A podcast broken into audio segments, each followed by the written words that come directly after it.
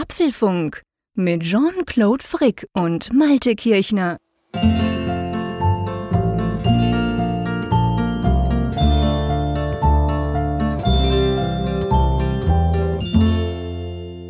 Apfelfunk Folge 299. Ich, ich wiederhole nochmal, 299. Es ist die letzte Folge vor der 300. Wir müssen Abschied nehmen von der 200. Und wenn ich so drüber nachdenke, meine Güte, 100 Folgen, was das für ein Zeitraum ist, was da alles passiert ist, lieber Jean-Claude.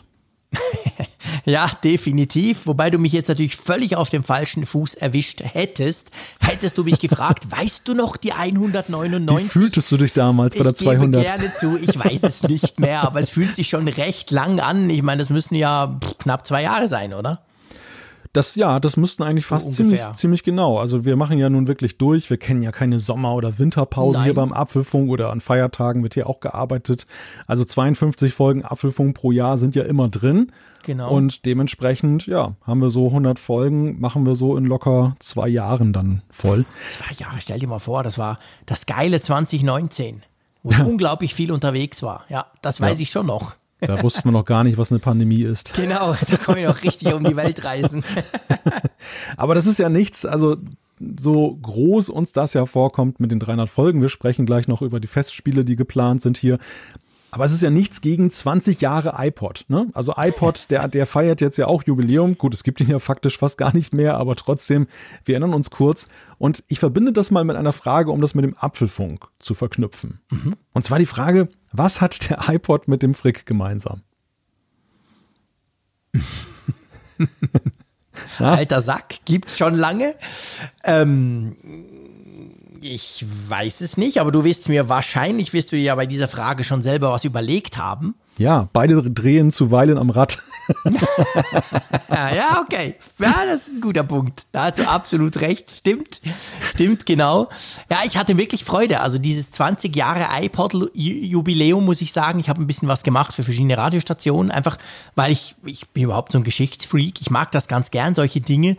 Und mir ist aufgefallen, du hast zwar schon gesagt, klar, eigentlich gibt es ihn ja nicht mehr, aber äh, es gibt ihn schon noch. Du findest den auf der Apple-Webseite noch. Er ist inzwischen zwar mhm. recht gut versteckt, aber dieser iPod Touch, klar, fair enough. Eigentlich ist ein iPhone ohne iPhone, einfach ohne Telefonieteil, aber ja, immerhin, es gibt ihn noch. Das heißt eigentlich, das ist ein Produkt, natürlich hat sich stark verändert, das es seit 20 Jahren bei Apple gibt. Das ist schon verrückt. Mir ist ehrlich gesagt so ganz schnell keines so, ja, okay, man kann natürlich sagen, die MacBooks, die Powerbooks, wenn du die nimmst, gibt schon ganz lange Notebooks, so, so gesehen schon. Ja. Aber ein Produkt, das mehr oder weniger immer gleich heißt, das finde ich, gab es lange nicht, oder? Ja, und das ist ja auch stärker, finde ich, noch als die Macs im Kern gleich geblieben ist. Und das genau, ist ja genau, die Besonderheit. Genau. Die, die Macs sind ja nicht mehr zu vergleichen, gerade jetzt die aktuellen mit dem, was wir vor 20 Jahren da hatten. Das, da, da liegen ja nicht nur Welten dazwischen, da liegen Universen dazwischen. Aber beim iPod ist es ja wirklich so, der, den es da noch gibt, der ist sich treu geblieben. Ja. Mehr oder weniger. Genau. Eigentlich schon. Es geht so. um Musik, so als ja. Hauptpunkt. Klar, inzwischen ist das auch ein bisschen ein Gaming-Device. Das haben sie ja mal, ich weiß gar nicht, 2015, 16 wurde der ja mal aktualisiert. Ich weiß es, weil ich damals für meine Kids noch jeweils eingekauft habe. Und da war, da war so mehr so ein bisschen Gaming und Apps quasi. Aber ja, im Prinzip ist es eben ein Musikabspielgerät. Und ich habe meinen alten dann hervorgenommen, weil ich einfach dachte, ich muss, ich muss mir den wieder sehen, damit ich mich zurückversetze. Der ist aus dem Jahr 2005. Klammer auf, ich habe das Ladekabel noch nicht gefunden. Liegt aber dran, weil ich ja am Umziehen bin und jetzt eben zum ersten Mal ja auch wieder in meinem neuen alten Büro drin bin. Habe ich das Kabel nicht gefunden, darum habe ich ihn noch nicht laden können. Aber mich würde ja, was mich am meisten interessiert, was da wohl für Musik drauf ist. das will ich unbedingt testen. Wahrscheinlich ganz schrecklich, was du dazu ja, hören bekommst. Ja, es ist zu befürchten. Ja, es ist zu befürchten. Definitiv. Ja, ich habe hier irgendwo auch noch einen herumliegen. Ich hatte mal so ein iPod Mini und äh, ah, okay. ich habe ich hab tatsächlich kürzlich festgestellt, das war, glaube ich, auch wirklich meine erste Berührung mit Apple. Also es war nicht das ah, iPhone, es war mhm. nicht der Mac. Das, das war für mich schon auch so eine Zeitenwende, weil das das Ende des PC-Zeitalters einläutete. Ja. Aber ähm, der iPod Mini war tatsächlich damals meine erste Apple-Berührung. Lustig. Und so ja. hatte ich dann auch iTunes auf Windows installiert und mhm. bin da, ich glaube, das hat mich auch beeinflusst. Also dass die, die ja. iTunes-Software war ja damals eben, später haben wir mal über sie gelästert, weil sie so vollgefropft war mit allem Möglichen. Aber zu der Zeit war sie eben ja doch sehr weit voraus und toll ja, und fancy und so. Genau. Die war einfach zu bedienen, das, die hat das alles sauber gemacht und so, stimmt, ja. Also man sollte nicht unterschätzen, was der iPod am Ende ja auch dann ja indirektes Marketing, Ja. Werbung für Apple gemacht hat, Vertrauen geschaffen hat. Also Vertrauen, auf das dann eben später aufgebaut wurde, als man dann eben mit dem Smartphone dorthin gegangen ist, als man dann ein Mac gekauft hat, sofern man denn jetzt voll in diesem Apple Ecosystem da gelandet ist. Also es gibt ja auch viele da draußen von euch, die schreiben uns ja auch immer wieder von wegen, ihr habt ein Produkt von Apple und sonst nichts, interessiert euch trotzdem für diesen Apfelfunk. Aber ähm, ja, finde ich auch beachtlich oder finde ich auch okay. Also, das ist ja auch immer letzten Endes ja die Frage, wo möchte man hin? Wo kommt Ja, man her? Wie zufrieden absolut. ist man? Genau. Apropos, Ah, wo möchte Überleitung, man hin? Ich glaube, das ist Überleitung. die perfekte Überleitung. Diese ähm, Ausgabe wird nämlich ähm, unterstützt. Unser Sponsor ist Ferchau. Und Ferchau, da kann man, ähm, kann man sich eigentlich sein, sein IT, wie soll ich sagen, seine IT-Karriere starten oder erst recht so richtig loslegen, oder? Ja, wir alle wissen ja, die IT-Branche ist ja eigentlich ein, ja, der Jobmotor schlechthin. Dort werden Ja. Fachkräfte gebraucht, noch und nöcher. Und Ferchau, dort findet ihr halt eine vielfältige Auswahl an IT-Projekten und interessanten Karriereperspektiven. Euch wird, wird da ein direkter Zugang zu bekannten IT-Unternehmen und den Global Playern der Tech-Branche geboten. Und das unabhängig davon, welches Karrierelevel ihr anstrebt. Also wenn ihr Studentin oder Absolventin seid, Berufseinsteiger, Berufserfahrene, es gibt bundesweit Jobs und es sei kurz eingebunden. Wir haben auch einen Hörer, der dann für Ferchau tätig ist, beziehungsweise über Ferchau dann eben auch eine tolle IT-Karriere begonnen hat. Und äh, das finde ich immer schön, wenn wir so ein Sponsoring hier haben und ähm, man bekommt dann das Feedback, dass Leute sagen, hey, das stimmt genau, was ihr da gesagt habt. Ich kann das alles bestätigen. Also das ist wirklich super. Das freut mich sehr. Also herzlichen Dank für das Feedback. Und äh, ja, es gibt noch mehr zu sagen, nicht wahr? Ja, also es gibt ganz unterschiedliche Themen auch letztendlich. Also eigentlich fast egal, was du machen willst, ob du Programmiersprachen, Hard- oder Software willst entwickeln, Analyst, Projektmanager. Da gibt's ganz viele Dinge. Business Solutions, System Integration, Application Development, Embedded Systems. Ihr kennt das, wenn ihr aus diesem Bereich seid. Ähm, da gibt's ganz viele Möglichkeiten. Und wenn man sich das mal anschauen will, dann geht man auf ferchau.com slash go slash karriere-it. Das Ganze natürlich bei uns unten in den Show Notes. Und von dieser, an, an dieser Stelle also vielen, vielen herzlichen Dank an Ferchau, dass Sie diese Folge unterstützen. Genau. Ja, wir haben ja einiges vor, wir beide in nächster Zeit. Mach mir aber nicht Angst, du. Nur gute Sachen, weißt du doch. Ja, hoffentlich doch, selbstverständlich. Also erstmal stellen wir mal fest, dass wir diese Woche uns mal wieder zweimal, ja, hören und dann das zweite Mal ja auch sehen. Denn es ist ja der letzte Freitag im Monat, der bevorsteht, der 29. Oktober. Und der steht ja ganz im Zeichen der großen Feierlichkeiten, die, die anstehen. Ja, ganz genau. Also ihr habt es natürlich mitbekommen, die Folge 300, die wird speziell nächste Woche, das darf ich sagen, mehr verraten wir nicht, aber das wird definitiv eine spezielle Folge. Ähm, und wir leiten das, naja gut, wenn ich jetzt sage, diese Festivitätenwochen, dann, dann hänge ich vielleicht das, das Ganze ein bisschen zu hoch auf, das will ich ja, nicht. milde Ich will ja Übertreibung. nicht, aber genau, ich will ja nicht übertreiben, das mache ich ja nie. Aber ähm, sagen wir mal, wir fangen an damit mit dem Apfelfunk am Hörer, nämlich am Freitag auf YouTube 21.45 Uhr. Da könnt ihr uns quasi sehen, da könnt ihr uns zuhören, zuschauen. Ihr könnt euch natürlich auch einschalten. Wir haben Hörer dabei der ersten Stunde teilweise. Wir haben Hörer dabei, die ähm, auch schon am Apfelfunk am Hörer dabei waren. Wir haben natürlich den, den Raphael Zeyer dabei und wir zwei und wir quatschen ein bisschen, ja, einfach frei raus und ich freue mich wirklich sehr, das zu machen. Und ja, ich freue mich natürlich auch schon auf die Folge 300. Das muss ich auch sagen. Ja, erstmal herzlichen Dank, dass sich so viele auch gemeldet haben. Wir hatten ja so einen Aufruf gestartet, krass, ob ihr gell? dabei sein möchtet. Wir haben jetzt vier Hörer in die Sendung eingeladen und äh, ich musste tatsächlich sogar ein, zwei, drei Leuten dann absagen, wobei Mhm. aufgeschoben ist ja nicht aufgehoben. Wir, wir brauchen ja immer wieder Hörer. Wir wollen mit euch sprechen. Ja. Das, das ist ja der Sinn und Zweck dieser Sendung. Wir haben auch spannende Gäste aus dem Tech-Journalismus immer dabei. Das ist so ja, das Zuckerli auch für uns, ne, dass man mal Mhm. mit Kolleginnen und Kollegen da zu tun hat.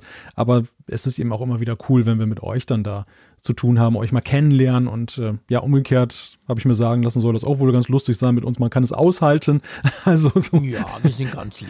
wir sind ja, wir sind nicht, nicht so schlimm, wie wir hier wirken, dann, wenn man Nee, es ist hört. völlig relaxed. Es ist, ist ganz anders als der Apfelfunk. Das ist ja eine riesige Stresssendung, aber Ja. der Apfelfunk am Hörer ist ja eigentlich total relaxed. Wir, wir haben es immer ganz lustig und vor allem wir kriegen immer extrem viel Live-Feedback, weil die, die zuschauen, meistens auch dann die Kommentarfunktion gleich nutzen. Und da kann man natürlich dann auch bestimmte Themen diskutieren. Es gibt gewisse Wendungen, je nachdem, was ihr da draußen schreibt. Also ich finde das ein ganz ein lustiges Format und ich freue mich drauf, dass wir auch da so ein bisschen feiern am Freitag. Genau, und dann kommt ja nächste Woche unsere Folge 300. Du hast es mhm. so ein mhm. bisschen angeteasert und ähm, ja, man kann da ja schon zu sagen, dass wir hatten ja auch dazu aufgerufen, wir werden halt eure Fragen in den Fokus dieser Folge dann nehmen. Ja, Ihr habt ganz absolut. viel geschrieben, das ist auch wieder sehr beeindruckend gewesen, also die Resonanz. Ich dachte eigentlich, wir hätten alle Fragen schon beantwortet zu diesem ja, Podcast. Ich dachte auch, aber komm, ihr wisst doch schon alles über uns. Warum kommen da noch so viele Fragen? Wir haben ja, wir haben euch ja quasi aufgefordert, äh, die Fragen rund zum Apfelfunk, die ihr vielleicht habt, äh, zu stellen. Und da kam wirklich viel, so viel, dass wir damit eine ganz coole Sendung machen können. Genau. Deshalb haben wir diese Woche umso mehr zu erledigen, dass wir dann eben die ganzen Tech-Themen, die Apple-Themen schon mal abgearbeitet haben. Allumfassend. Lass uns zu den Themen kommen, genau. Genau, das erste Thema, Update Ahoy, das kann macOS Monterey. Genau, und dann eine Nummer größer. Wir machen den großen Apple Watch Series 7 Test, beziehungsweise den Apfelfunk-Test von dieser neuen Apple Watch. Hm, Déjà-vu-Erlebnis gerade, aber naja. Ja, echt? Komisch, haben wir auch schon mal angekündigt. Ich habe das Gefühl, ich hätte das schon mal gehört. Na, na, egal. Das nächste Thema ist ein Update, was diese Woche rausgekommen ist, was iOS 15.1 besser macht. Genau, und dann gibt es neue Abos. Äh, Fitness Plus und Apple One Premium. Finde ich mega spannend, müssen wir unbedingt drüber sprechen. Dann haben wir natürlich eine neue Umfrage der Woche für euch. Die alte lösen wir auf und Zuschriften unserer Hörer finden natürlich auch wieder Platz. Absolut, definitiv. Tja, Montagabend, mein Lieber. Ja. Ich muss sagen, ich ich war mit irgendwas anderem beschäftigt. Ich habe es vollkommen verhängt. Ich gebe es hier öffentlich zu. Ich habe vollkommen vergessen, dass da Mac OS Monterey rauskam und habe dann am Dienstag gesehen, dass mein Mac da so ganz freundlich sagt, hey, da wäre so ein kleines Update, 12,9 Gigabyte. Ja, genau. Und klein. ich habe es mir dann todesmutig auf mein iMac Pro installiert. Klammer auf, ich habe es auf dem MacBook Air schon monatelang drauf, darum war es nicht so todesmutig. Aber ja, Mac OS Monterey ist da. Es ist da, ja, tatsächlich. Hat ja eine ganze Weile noch gebraucht nach eben den iOS 5, nach iOS 15. Mhm. Wir sprechen ja nachher darüber, dass bei iOS 15 schon die erste Unterversion, die große, rausgekommen ist. Aber genau. das, das kennen wir ja so von macOS, das kommt ja, immer etwas später. Ja, so. Das, das flankiert ja auch mal so die, die Mac-Neuerscheinungen, die dann häufig dann ja auch sind, wenn sie dann kommen. Und sprechen wir mal über die Features. Also reden wir mal darüber. Ich, ich muss gestehen, übrigens, ähm, kurze Einleitung. Also ich habe es auf einem Mac mal hier getestet während der Beta-Phase. Mhm. Äh, auf meinem Hauptgerät habe ich es noch nicht installieren können. Ich hatte es gestern Abend vor. Und hat sich herausgestellt, also auf dem Mac Mini, den ich hier nutze, dass der so voll ist mit Daten, mit Videodaten, oh, dass, dass die 12,9 Gigabyte zwar runterkamen, aber die können sich jetzt nicht mehr installieren. Au, das ist natürlich übel. Muss erstmal aufräumen, hier Frühjahrsputz okay. machen. Würde es denn eigentlich, ich überlege gerade, ich glaube schon, oder? Auf deinem iMac, den du ja auch noch hast, dem ähm, 27 Zoll 5K iMac aus dem Jahr 2014, 15, irgend sowas. Ja. Wir hatten ja den gleichen. Da würde es auch drauf laufen, oder? Ja, ich glaube, es ja. läuft, es läuft darauf. Ja. Äh, dort war allerdings das Problem, den habe ich anscheinend länger nicht aktualisiert. Der, der wollte noch die 11.6.1, glaube ich, erstmal drauf spielen, oh, die da noch okay. in der Pipeline ist. Das habe ich noch machen lassen, aber da bin ich jetzt noch keinen Schritt weiter gekommen. Ja. Also das folgt. Ich noch. muss auch sagen, ich habe ja das schon oft im Apfelfunk gesagt, dass ich mit dem Mac immer länger warte, weil das heikler ist, sage ich mal. Beim iPhone, wenn das nicht geht, dann mache ich es platt und dann mache ich es neu und das ist eigentlich easy. Aber beim Mac muss ich, sage ich ganz offen, wenn der nicht funktioniert, habe ich ein Riesenproblem, weil ihr wisst, ich mhm. arbeite ja auch zu Hause. Also das ist ja nicht nur mein Fun-Mac, sondern da muss irgendwie alles passen. Aber das muss ich vielleicht trotzdem noch kurz erklären, weil sonst kriege ich nämlich wieder, wieder schon wieder Nachrichten. Ich habe auch schon Tweets bekommen zu dem Thema, so nach dem Motto, hä, du hast doch gesagt, du wartest immer ein bisschen. Ich hatte in den letzten ja, ich weiß nicht, zwei, drei Monaten hatte ich so ein bisschen das Gefühl, dass macOS bei mir irgendwie schlechter läuft auf meinem iMac Pro. Ich hatte immer mal wieder Anmeldeprobleme, manchmal blieb er hängen, so quasi ganz lange, so zwei, drei Minuten, nichts passiert. Manchmal hat er mich gleich wieder abgemeldet. Kann ziemlich sicher an meinem Profil liegen. Aber irgendwie hatte ich so das Gefühl, ah, der läuft nicht mehr so ganz so rund. Und dann dachte ich mir halt, ja gut, dann haust du macOS Monterey rauf. Wenn es dann nicht rund läuft, bist du im schlimmsten Fall gleich weit und die Chance besteht ja, dass es besser läuft. Und erstaunlicherweise läuft es jetzt perfekt. Also seit ich gestern das macOS Monterey auf meinen iMac Pro geknallt habe, sind all die kleinen Problemchen, das war nichts Schlimmes, aber einfach ein bisschen mühsam, dass man sich vom Mac sonst nicht gewöhnt ist, das ist alles weg. Läuft absolut rund, das Teil. Hm. Ist übrigens auch bei mir so ein Beweggrund. Also es war tatsächlich Gell? todesmutig, dass ich gestern dann auf dem Mac Mini das hier installieren wollte. Denn eigentlich sollte man das nicht tun, einen Tag vor dem Apfelfunk, vor der Aufnahme. Ja, genau. Den ganzen Tag über auch keine Zeit, das jetzt wieder zurückzudrehen und dann die Maschine versauen. Mein Plan B Ich- war dann tatsächlich den iMac zu benutzen, notfalls für die Aufnahme. Mein Plan B war das MacBook Air, weil das hatte ich ja bereit gemacht für die Ferien. Wir haben ja, als ich in Holland war im, im, im Juli, haben wir ja damit aufgezeichnet. Ja. Und da war damals schon macOS Monterey drauf und das lief schon damals, inzwischen natürlich mit diversen Betas weiter. Und ich dachte so, eigentlich habe ich da alles drauf. Also einen Apfelfunk kriege ich hin, selbst wenn der iMac nicht funktioniert. Aber ja, du siehst ja, wir nehmen auf. Es scheint offensichtlich zu funktionieren. Aber lass uns mal zu den Features kommen. Wollen wir mit Safari anfangen? Ja, Safari hat sich verändert. Er sieht anders aus. Wenn man will. Genau, er sieht total anders aus, aber man kann auch mit einem Schalter machen, dass er eigentlich wieder genau gleich aussieht. Also das ist ja ähnlich wie bei iOS 15. Ich, ich glaube, wir können generell sagen, weil da müssen wir es nicht jetzt jedes Mal wieder sagen, macOS Monterey hat unglaublich viele Dinge, die iOS 15 auch hat oder gebracht hat, jetzt eben auch drin. Also ich finde, ich, ich weiß nicht, wie es dir ging, aber ich hatte noch nie bei einem macOS das Gefühl, dass so viel iOS da drin steckt wie bei macOS Monterey. Ging dir das auch ein bisschen so? Ja, ja, das stimmt. Also wenn man sich die Featureliste anguckt, dann drängt sich das wirklich auf und man stellt ja bei der Gelegenheit auch fest, früher war einem das ja eigentlich, ja, bis auf diese Neugierde, bis auf diese Spannung, dass man das jetzt haben wollte, beim Mac ja relativ egal, wann das Ja. rauskam. Absolut. Weil es waren halt doch äh, häufig ganz andere Features, ganz andere Themen, die dann da umgesetzt wurden. getrennter. Genau, andere, sag mal, zum Beispiel ein anderes Design für, für einen Mac, das hatte aber überhaupt nichts mit iOS zu tun oder Ja. irgendwelche Funktionen dann, die dann das, das Arbeiten vereinfachen. Aber mittlerweile ist es ja so, dass ja das macOS, und das hat in den letzten Jahren immer mehr zugenommen, komplementär sozusagen ist zu dem, was ja eben in iOS passiert. Du hast dann irgendwelche Funktionen, die synchronisieren dann eben über die ganzen Systeme hinweg und das dann einen Monat lang dann eben dann das noch nicht da ist, das macOS, das führt dann immer zu dem absurden Zustand, dass der Mac eigentlich dann eben nicht ja, diesen Modus, den du dann eben einschaltest auf dem iOS-System, Mhm. dann übernehmen kann. Also ist eigentlich ziemlich misslich. Nehmen wir mal zum Beispiel den Focus-Mode, Ja. den man jetzt hat. Das ist ja gerade, der Reiz dessen ist ja gerade, dass egal wo du es einschaltest, dass deine Geräte das dann übernehmen, aber dein Mac ist dann außen vor. Und Genau. das, da sind vier Wochen dann lang, in die das nicht Ja, läuft. ja, ist wirklich lustig. Ich bin ganz bei dir. Ich hatte das genau das gleiche Problem, dass ich dieses Mal auch dachte, ah, das wäre jetzt aber praktisch, wenn der Mac das auch könnte. Und dann, ähm, jetzt haben wir es quasi und ich finde, der Fokus-Mode ist natürlich das perfekte Beispiel. Ich weiß nicht, wie es dir ging, als damals Apple diesen Fokus-Mode vorgestellt hat. Du weißt, ich war ja recht begeistert. Ähm, inzwischen weiß ich, es gibt ein bisschen was zu tun, wenn man das ernst nimmt, aber es ist mega cool, finde ich immer noch.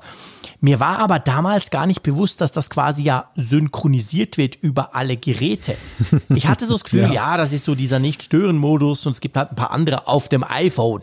Aber es ist ja wirklich so und das muss, ich finde, das muss man noch mal sagen, weil wenn es der Frick nicht gecheckt hat, hat vielleicht der ein oder andere Hörer auch noch nicht gecheckt oder die Hörerin. Ähm, es ist ja schon mega. Wenn ich jetzt sage, hey, ich will das und das, zum Beispiel den ähm, Focus Mode Apfelfunk, dann ist das überall. Dann ist das auf meinem iPhone, auf meinem iPad, das hier noch neben mir liegt und natürlich eben auch auf meinem Mac. Und da macht es tatsächlich erst so richtig Sinn. Weil wenn ich mir überlege, ich bin am Arbeiten, ich arbeite am Mac, ich habe mein iPhone, vielleicht sogar noch das iPad, ja, und ich sage jetzt halt, oh, jetzt muss ich aber, jetzt darf ich nicht gestört werden, dann, also das war mir nicht bewusst, wie sinnvoll das ist, wenn es eben auf allen Geräten ist, damals, als es vorgestellt wurde.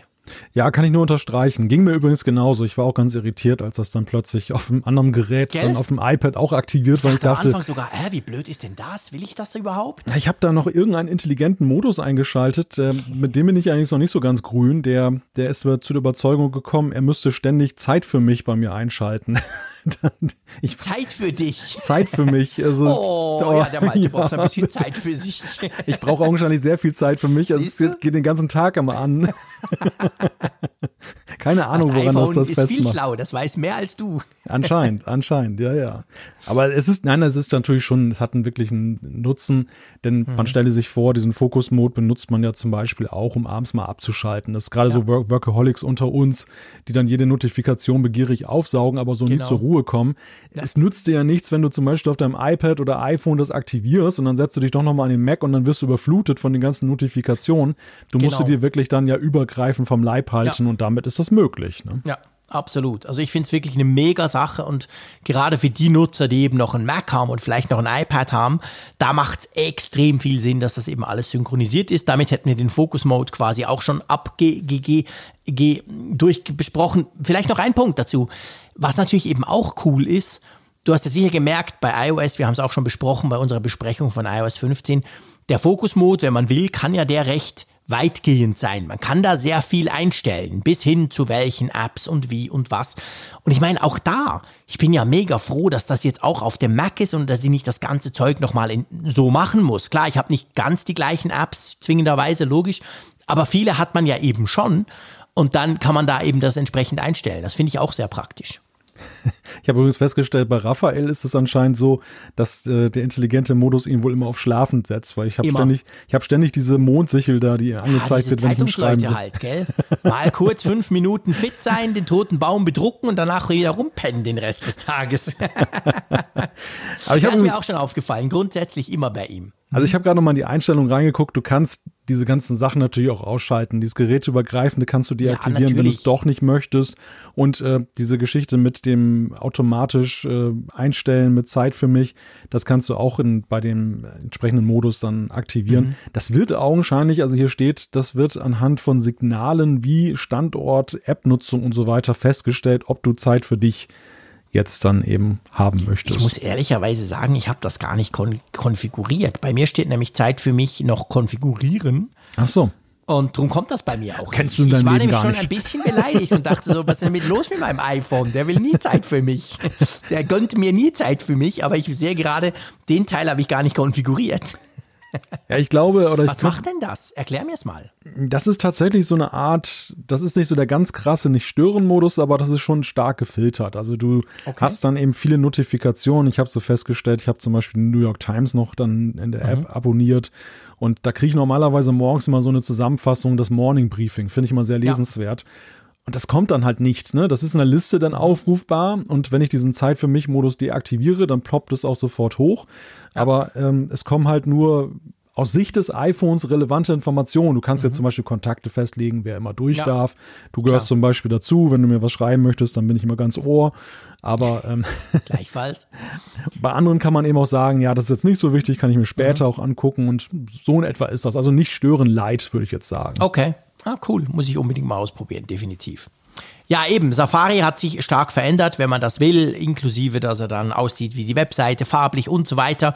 Ganz viele Features, natürlich auch ganz viele Features im Bereich ähm, Sicherheit, Security, da ist ja viel gegangen. Also die ganzen ähm, Benachrichtigungen, beziehungsweise der ganze Modus, dass er dir anzeigt, welche Webseite was wieder trackt, versucht und so weiter. Das wurde natürlich massiv ausgebaut mit macOS Monterey. Ich muss sagen, ich bin ja immer noch der Chrome-Nutzer.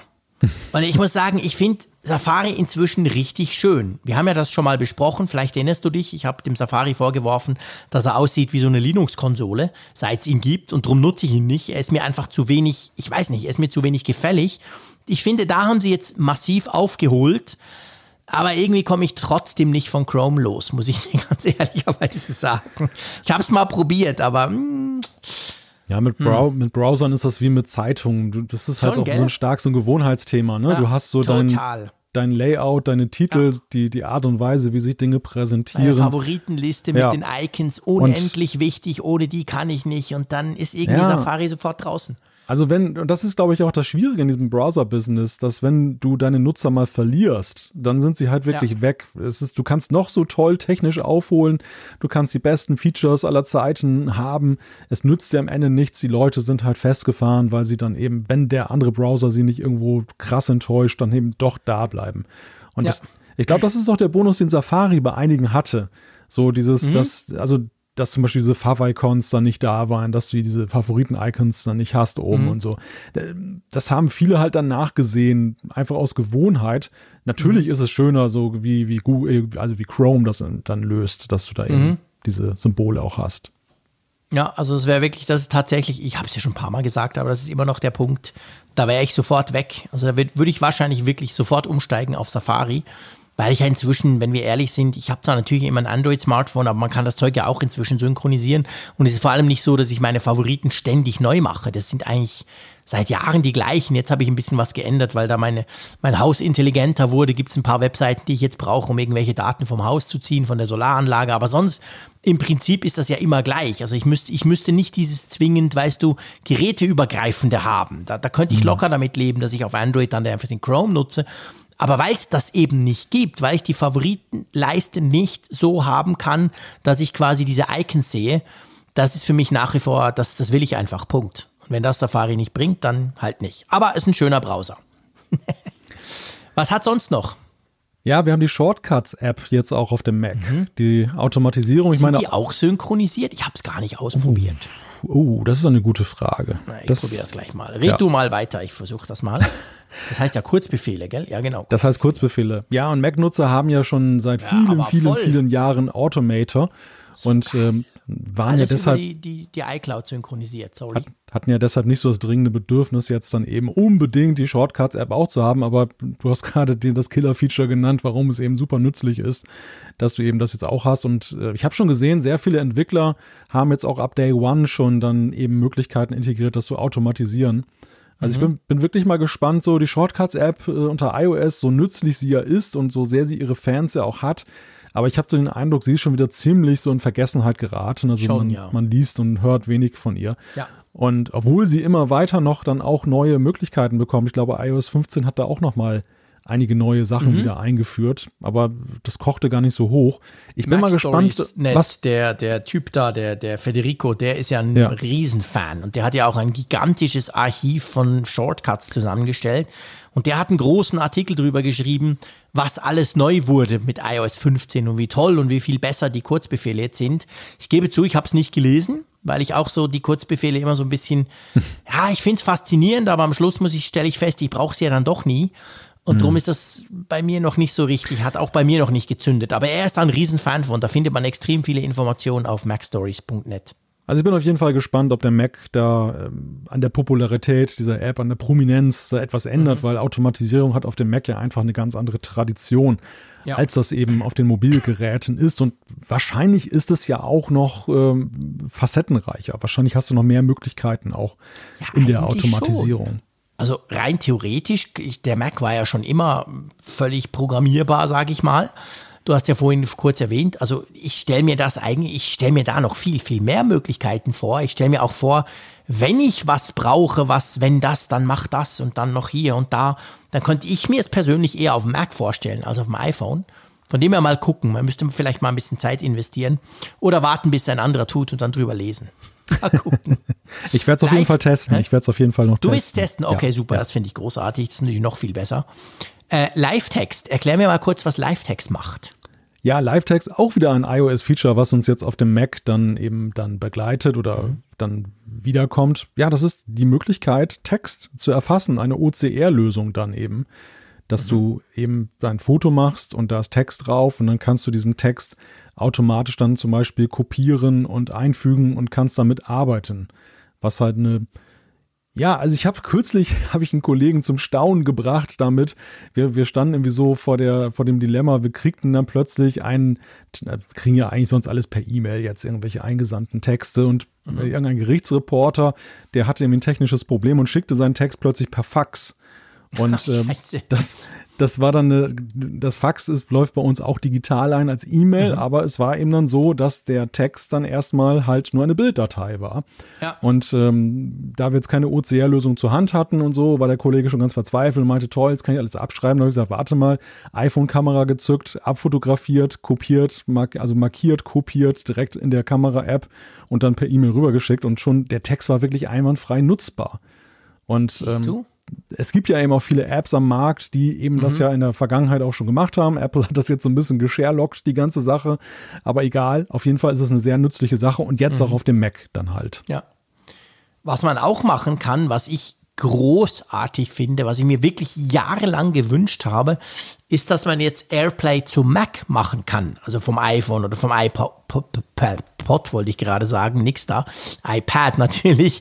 Ähm, das ist schon cool, oder? Das ist cool, ja. Das, also, ich bin auch noch gespannt, da bin ich auch noch nicht so ganz schlau draus geworden, ob man jetzt irgendwie zum Beispiel beim Mac noch so einen zweiten Monitor sozusagen damit irgendwie dann einsetzen kann. Mhm. Also, aha, ja, das, ja, ich weiß, was du meinst. Den, also so, den, den mhm. iMac jetzt zum Beispiel. Ne? Ich genau. habe ja diese Konstellation, ich habe den Mac Mini hier mit einem mhm. Bildschirm, ähm, der gleichzeitig auch der Zweitbildschirm für den iMac ist, aber ich mhm. würde eigentlich ganz gern den iMac-Bildschirm auch als zweiten Bildschirm für den Mac mhm. Mini nutzen. Und ja, das, also vom Mac zu Mac quasi per Airplay. Ja, genau. Musst du mal ausprobieren. Das ja. wollte ich halt mal ausprobieren, wie das geht. Das, ja, vielleicht geht es auch nicht, keine Ahnung. Ich werde auch darüber berichten. Ja. Auf jeden Fall. Wir werden. Ich habe es auch, muss ich, sage ich ganz offen, ich habe es auch noch nicht getestet hier jetzt auf meinem Mac. Wie gesagt, seit gestern erst Mac OS Monterey drauf äh, und viel, viel, zu, viel, viel zu arbeiten gehabt. Von dem her habe ich noch nicht alles ausprobiert. Ich fand es einfach damals, als es vorgestellt wurde, eine gute Idee, weil ich mich das auch schon gefragt habe und dachte, hey, ich habe so einen schönen Bildschirm, könnte man den nicht andersrum eben bespielen, statt dass ich was wegschicke, nehme ich was entgegen quasi und das soll jetzt zumindest gehen, aber wie weit und wie tief, das werden wir noch ausprobieren es gibt ja auch Dinge, gell? Natürlich, auch bei macOS Monterey, so wie bei, bei, bei iOS 15 das der Fall war, die verschoben wurden. Richtig, Oder die wir genau. jetzt noch nicht kriegen.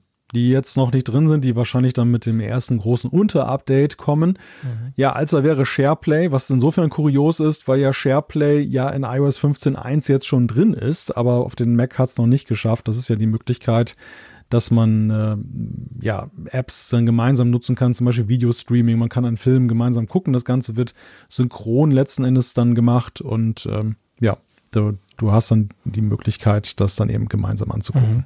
Was ja witzig ist, by the way, noch, du hast gesagt, beim ersten großen Update, äh, beim Mac, ähm, Mac OS Monterey, so wie es am, am Montagabend ähm, verteilt wurde, das ist schon Version 12.0.1. Mhm. Also war nicht die 12.0er, wie man eigentlich erwarten würde, sondern es ist die Punkt 01. Also da ist, da, da war quasi schon ein kleines Update dabei mit der finalen Version. Hm.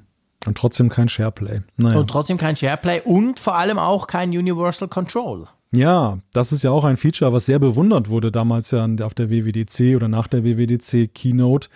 Die Möglichkeit, wir kennen es von Logitech, wo man ja dann auch mit den entsprechenden Mäusen und äh, Tastaturen dann sozusagen von einem Gerät aufs andere dann rübergehen kann, mhm. Software gesteuert. Das wollte Apple jetzt auch eben integrieren in das System, dass du eben diese Möglichkeit hast, von Computer zu Computer sozusagen, von Mac zu Mac. Mhm. Ich glaube, sogar mit dem iPad geht das auch irgendwie, ja, wenn ich mich richtig auch. erinnere. Man soll, genau, man soll Tastatur und Maus quasi auch zum iPad rüber beamen können. Also zweifellos eine sehr faszinierende Geschichte. Auf der anderen Seite, das Beispiel von Logitech lehrt auch eine offensichtlich auch nicht sehr einfache Geschichte in der Realisierung. Die haben nämlich lange daran gearbeitet, bis ja. das wirklich mal zuverlässig funktionierte. Definitiv. Mittlerweile geht es, glaube ich, ziemlich gut. Und äh, ja, Apple hat es auch zurückgestellt. Ja, genau. Also auch das werden wir wahrscheinlich bei einem, keine Ahnung, 12.1 oder so Release dann noch kriegen. Dann ist es so ein Thema, das mich extrem beschäftigt hat und wo ich zumindest halbwegs Entwarnung geben kann, war ja das, ähm, wir wissen, macOS Monterey, das gibt es natürlich für Intel Macs, aber es gibt es natürlich auch für die neuen Apple Silicon Macs, M1, M1 Pro, M1 Max. Und das war schon klar, das war schon an der WWDC damals klar, die ähm, Apple Silicon Macs können mehr. Oder anders gesprochen, wenn du einen Intel Mac hast, musst du auf gewisse Dinge verzichten. Und ich habe mich jetzt die letzten Monate immer so ein bisschen gefragt, hm, was kommt dann am Ende auf meinem schönen iMac Pro noch an? Und ich muss sagen, es kam relativ viel an. Es fehlen schon ein paar Dinge. Zum Beispiel diese schönen Karten. Ihr erinnert euch vielleicht an die Keynote San Francisco, was war es noch? Ein paar amerikanische Städte, war, war ich glaube, London war auch dabei, mhm. wo man so wirklich so reingehen kann und alles so 3D-mäßig sieht. Das hat man nicht. Man hat auch diesen lustigen, ich sag dem ganz frech, Google Earth Globus nicht, der ja in Apple Karten jetzt drin ist, also wo du so rauszoomen kannst und dann, ja, es ist eigentlich ja letztendlich ein bisschen wie Google Earth. Das hat man auch nicht kann ich ehrlich gesagt ganz gut damit leben. Merkwürdiger finde ich, dass man den Portrait-Modus bei FaceTime nicht hat. Ja. Weil du nutzt ja auch Zoom und Microsoft Teams und Google Meet und wie sie alle heißen und die können das ja logischerweise alle. Also sprich die Idee, dass es halt ein bisschen ähm, der Hintergrund unscharf wird.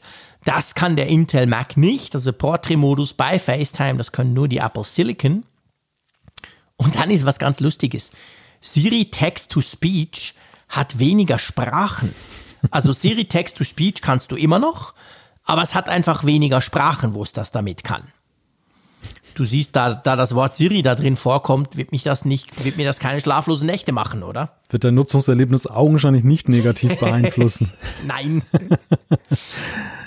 ja. Wobei das andere, das wäre vielleicht was, was, wo du zumindest davon ausgehen müsstest, dass es mich ärgert, oder? Es gibt Das- noch eine Funktion, die fehlt, oder du kannst ja Texte diktieren. Ja. Kann man ja, bei, kann man jetzt auch bei Mac logischerweise. Und da ist es so, ähm, beim Intel Mac kannst du nur eine Minute am Stück quasseln. Und danach musst du quasi den mal übersetzen lassen. Und danach kannst du wieder weitermachen. Und beim M1 offensichtlich, also bei den Apple Silicon Geräten, kannst du unbegrenzt. Ich könnte also einen ganzen Podcast einsprechen und hätte danach das Transkript. Ja, brauche ich nie. Ich auch nicht und du bist auch nicht begeistert. Aber das Ja. ist noch ein Unterschied. Also Wie findest schon du das? viel. Ich finde, da fehlt gar nicht so viel, oder? Nein, und, und das, was du jetzt genannt hast, ähm, wirkt auf eine gewisse Weise auch äh, nachvollziehbar. Also, d- dass das eben fehlt. Das, das sind halt Funktionen, die halt dann bei den Apple Silicon Macs dann eben die, die besseren Fähigkeiten abrufen. Dass du zum Beispiel die, die besseren GPUs, wenn wir jetzt mal die Grafikfunktion nehmen, die Neural Engine, wenn Das es vor allem, um, genau. um zum Beispiel die Texterkennung geht, dass das dann eben bei einer Minute aufhört. Beim Portrait-Modus, ja, da ist es vielleicht so, ich habe festgestellt auf Intel Macs, die äh, einen Lüfter noch drin haben auch, oder Mhm. der, wo der Lüfter ja tendenziell sowieso lauter hörbar ist, dass wenn man da Portrait-Modus zum Beispiel bei Google Meet nutzt, dann fängt das Ding auch an, ziemlich an zu kochen und zu, zu rauschen.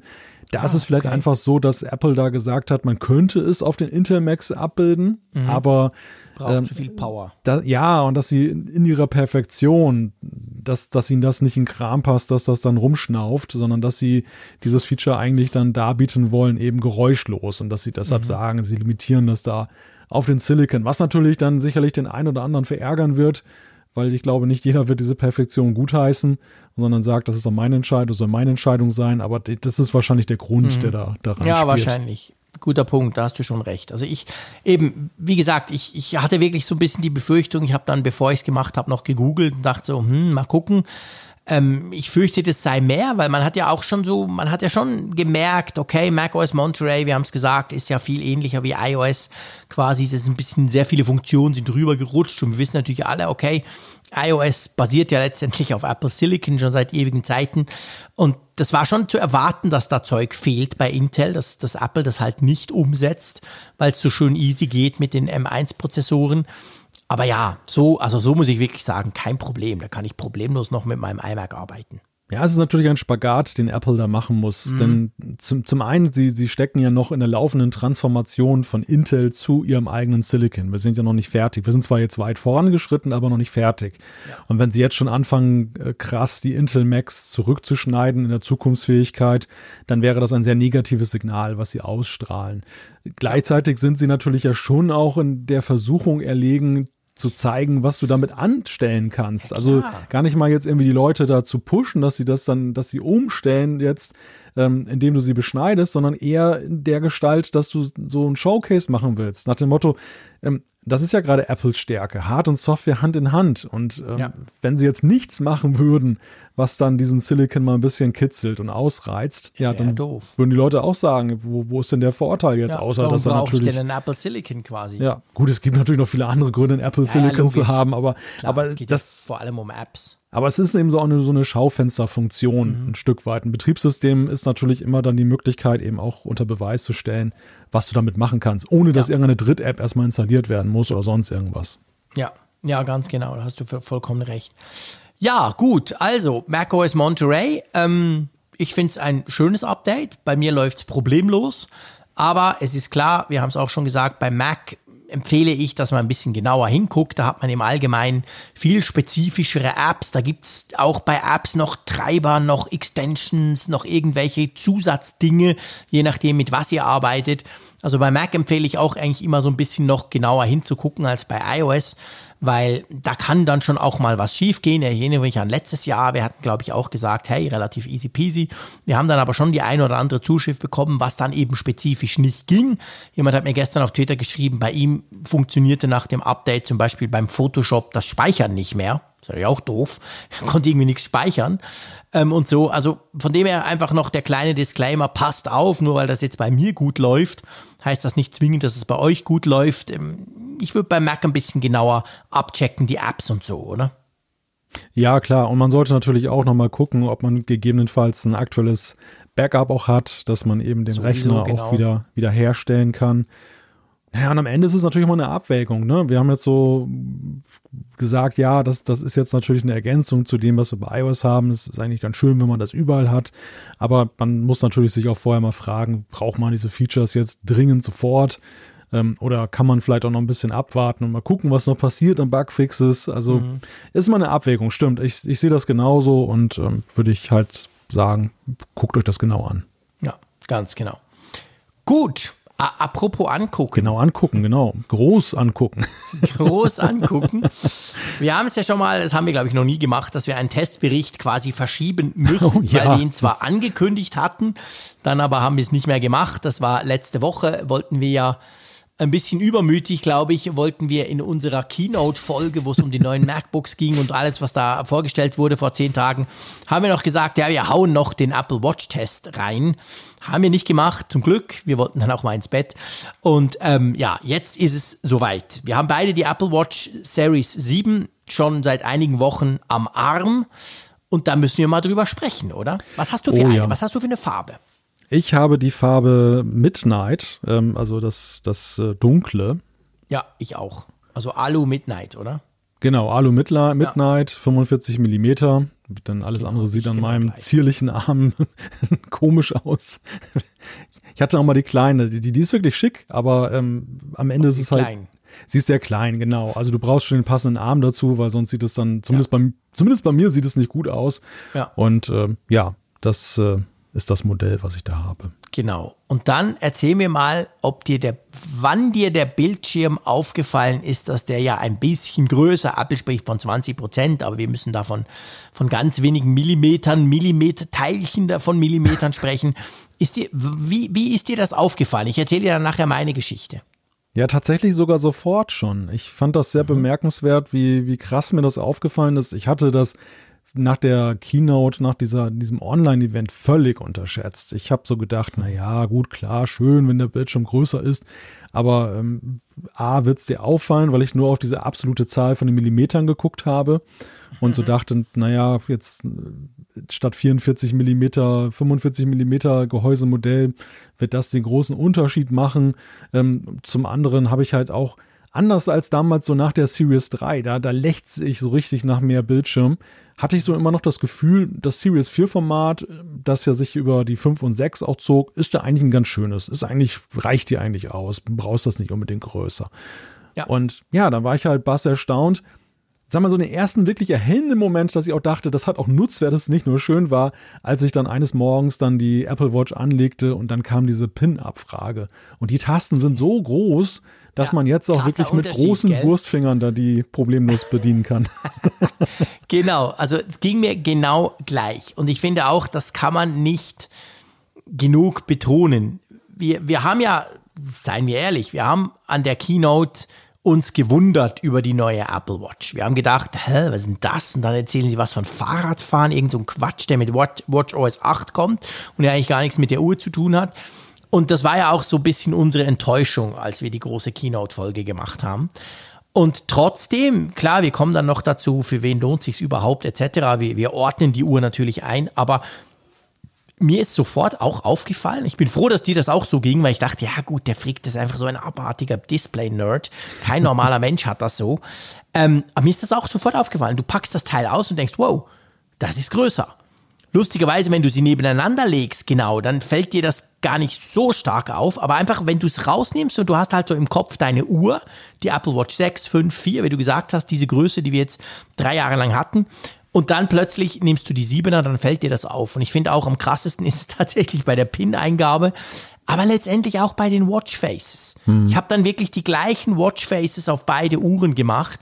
Und ich finde schon, man sieht den Unterschied. Es ist ja. einfach ich finde, es ist ein bisschen weniger gedrängt. Oder andersrum gesagt, wenn du dir die Siebener mal anschnallst, dann kommt dir die Sechser nicht unbedingt klein vor, Das war damals bei 3 zu 4 so. Ich konnte nie mehr eine Apple Watch 3 an meinen Arm schnallen. Es war over und vorbei.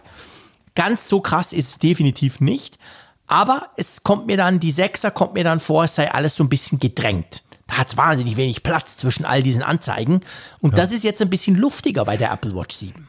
Ja, genau, diese Klassifizierung, die würde ich auch tatsächlich anlegen. Die, der Wechsel von der 3 zur 4 war ja ein anderer. Das war eigentlich die die, der Wechsel zur Flächigkeit. Da war es ja, ja, vorher genau. so, dass du hattest diesen dicken, deutlich sichtbaren schwarzen Rahmen, den Apple auch damit kaschierte, dass sie eben auch ihre Watchfaces zumeist ja eben mit schwarzem Hintergrund mhm. versehen haben.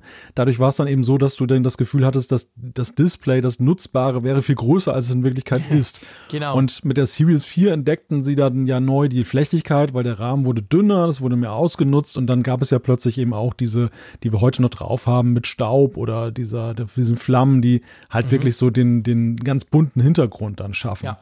Und jetzt ist es ein anderer Wechsel. Es, es ist nicht mehr, natürlich ist es auch mehr Flächigkeit, aber diese Flächigkeit wird eben jetzt für so Komf das Komfortmerkmal Platz, Luftigkeit ja. genutzt. Ne? Das ist wirklich, diese, diese Apple Watch gönnt sich so ein bisschen Platz für ihre Elemente. Das, das sieht man auch ja. bei den leicht veränderten User Interface Elementen. Ja, genau, das finde ich wirklich auch. Also man, man merkt das sofort, dieser Platz, der ist praktisch. Und ähm, von dem her gesehen, also das ist ein Feature, da haben sie ja groß was drumrum gemacht an der Keynote und ich fand, fand das zugegebenermaßen fast ein bisschen lächerlich. Aber nee, das, da, da steckt mehr drin, als man wirklich denkt. Dann gibt es ein Feature, was ich sehr cool finde, und mhm. zwar dieser hellere Always-On- Display-Modus. Also ihr, ihr, wisst ja, dass wir haben ja schon seit ein paar Apple Watches, dass die Uhr halt eben anbleibt, wenn du das willst. Und dieser Modus, der ist schon deutlich heller. Ich finde, das merkt man auch. Ja, absolut. Und das war auch so ein Punkt in dem Event, hatte ich den Eindruck, Sie haben ja zwar gesagt 70 Prozent heller, aber mhm. solche Prozentangaben sind ja, ja immer schwer nachzuvollziehen. Was jetzt das ja, 70, genau? was, was sind 70 Prozent? Also wer, wer, wer kann 70 Prozent Helligkeit in seinem Kopf in, in ähm, Gestalt sich vorstellen? Kein Mensch. Und es, wir haben es ja. immer mal wieder erlebt, dass dann auch Prozentangaben ja durchaus dann nicht in der Realität nicht so einen deutlichen Unterschied mhm. ausmachen. Mhm, genau. Hier, hier ist es tatsächlich so, und das fällt schon krass auf, wenn man jetzt die Series 6 und die 7 nebeneinander hält und bei beiden mal diesen Always-On-Mode, also den Standby-Mode sozusagen, dann aktiviert dass ähm, nehmen wir mal dieses neue World äh, Time Zifferblatt, da wo man diese ganzen, mhm. ganzen Städte drauf hat. Du kannst ja wirklich auch im Always-On-Modus überhaupt diese Städtenamen dann einfach entziffern und, und lesen, ja. wie die heißen. Das kannst du bei der Series Stimmt. 6, da wird so grau und, und, und äh, wenig kontrastreich, dass das, das schon, nix. das fällt schwerer, definitiv. Mhm. Ja, das ist ein mhm. großer Unterschied. Und trotzdem, wenn wir gerade bei dem Punkt sind, wie ist es bei dir akkulauftechnisch?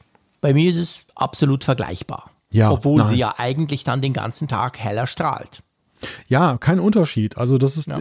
Ich glaube, ich glaube, das haben sie tatsächlich, da haben sie zwei Fliegen mit einer Klappe geschlagen. Sie haben dieses Display ja nun neu entwickelt.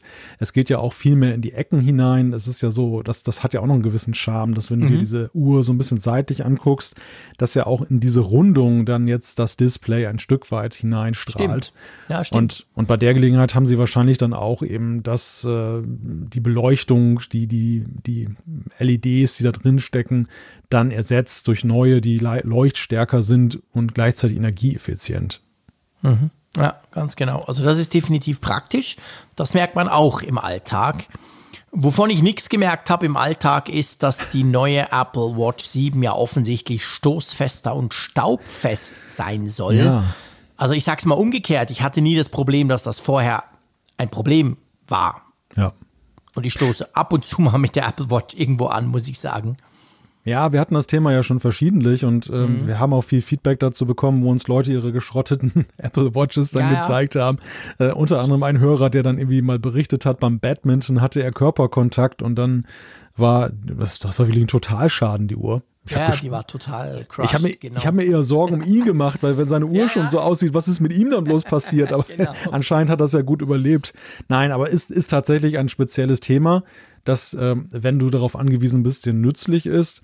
Das ist aber, also man muss das ja ganz offen sagen, diese ganzen Wasserdichtigkeitsgeschichten und Stoßfest und Staubfest und IP sowieso Zertifizierung sind natürlich für uns Tester jetzt, wenn wir nicht gerade ein Gerät haben, was wir verschleißen dürfen und können, immer schwer nachzuvollziehen. Das ist etwas, wo ja. du am Ende ja nur sagen kannst, der Hersteller sagt das und das, aber du kannst keine qualifizierte Aussage dazu treffen, ob das denn jetzt wirklich dann so, so eintritt oder bei, bei Wasserfestigkeit kannst du es noch testen, aber jetzt das Ding mit dem Vorschlaghammer zu bearbeiten, hm, ja, finde ich ein bisschen schwierig. Willst du nicht mit dem Messer drauf rumkratzen und dann sagen, hey, es ist viel, viel besser ähm, beziehungsweise eben drauf rumhauen, das, das machst du ja nicht. Genau, das ist genau der Punkt. Also muss man letztendlich abwarten und mal gucken, ähm, ob man das halt merkt. Also ich, ich muss sagen, ich bin mit praktisch jeder Apple Watch, die ich hatte, und ich, die hatte ja eigentlich alle, bin ich schon mindestens einmal jeweils in dem Jahr, wo ich sie getragen habe, so stark irgendwo zum Beispiel an einer Mauer angedonnert, mhm dass ich dann immer dachte, oh shit, jetzt ist wahrscheinlich, jetzt ist garantiert das Glas zerbrochen. Ja. Und es war nie was. Ja, ich hatte auch mal Kratzer oder auch mal eine Beule im Alu, absolut alles passiert. Aber so, dass sie eben kaputt ging, das hatte ich nie. Und klar, jetzt kann ich vielleicht sagen, okay, ich stoße an und denke dann, ja, ist ja viel stoßfester, wird schon nichts sein, aber ich, ich gebe dir recht, man kann das letztendlich nicht testen und, und man kann da keine qualifizierte Aussage drüber, drüber treffen.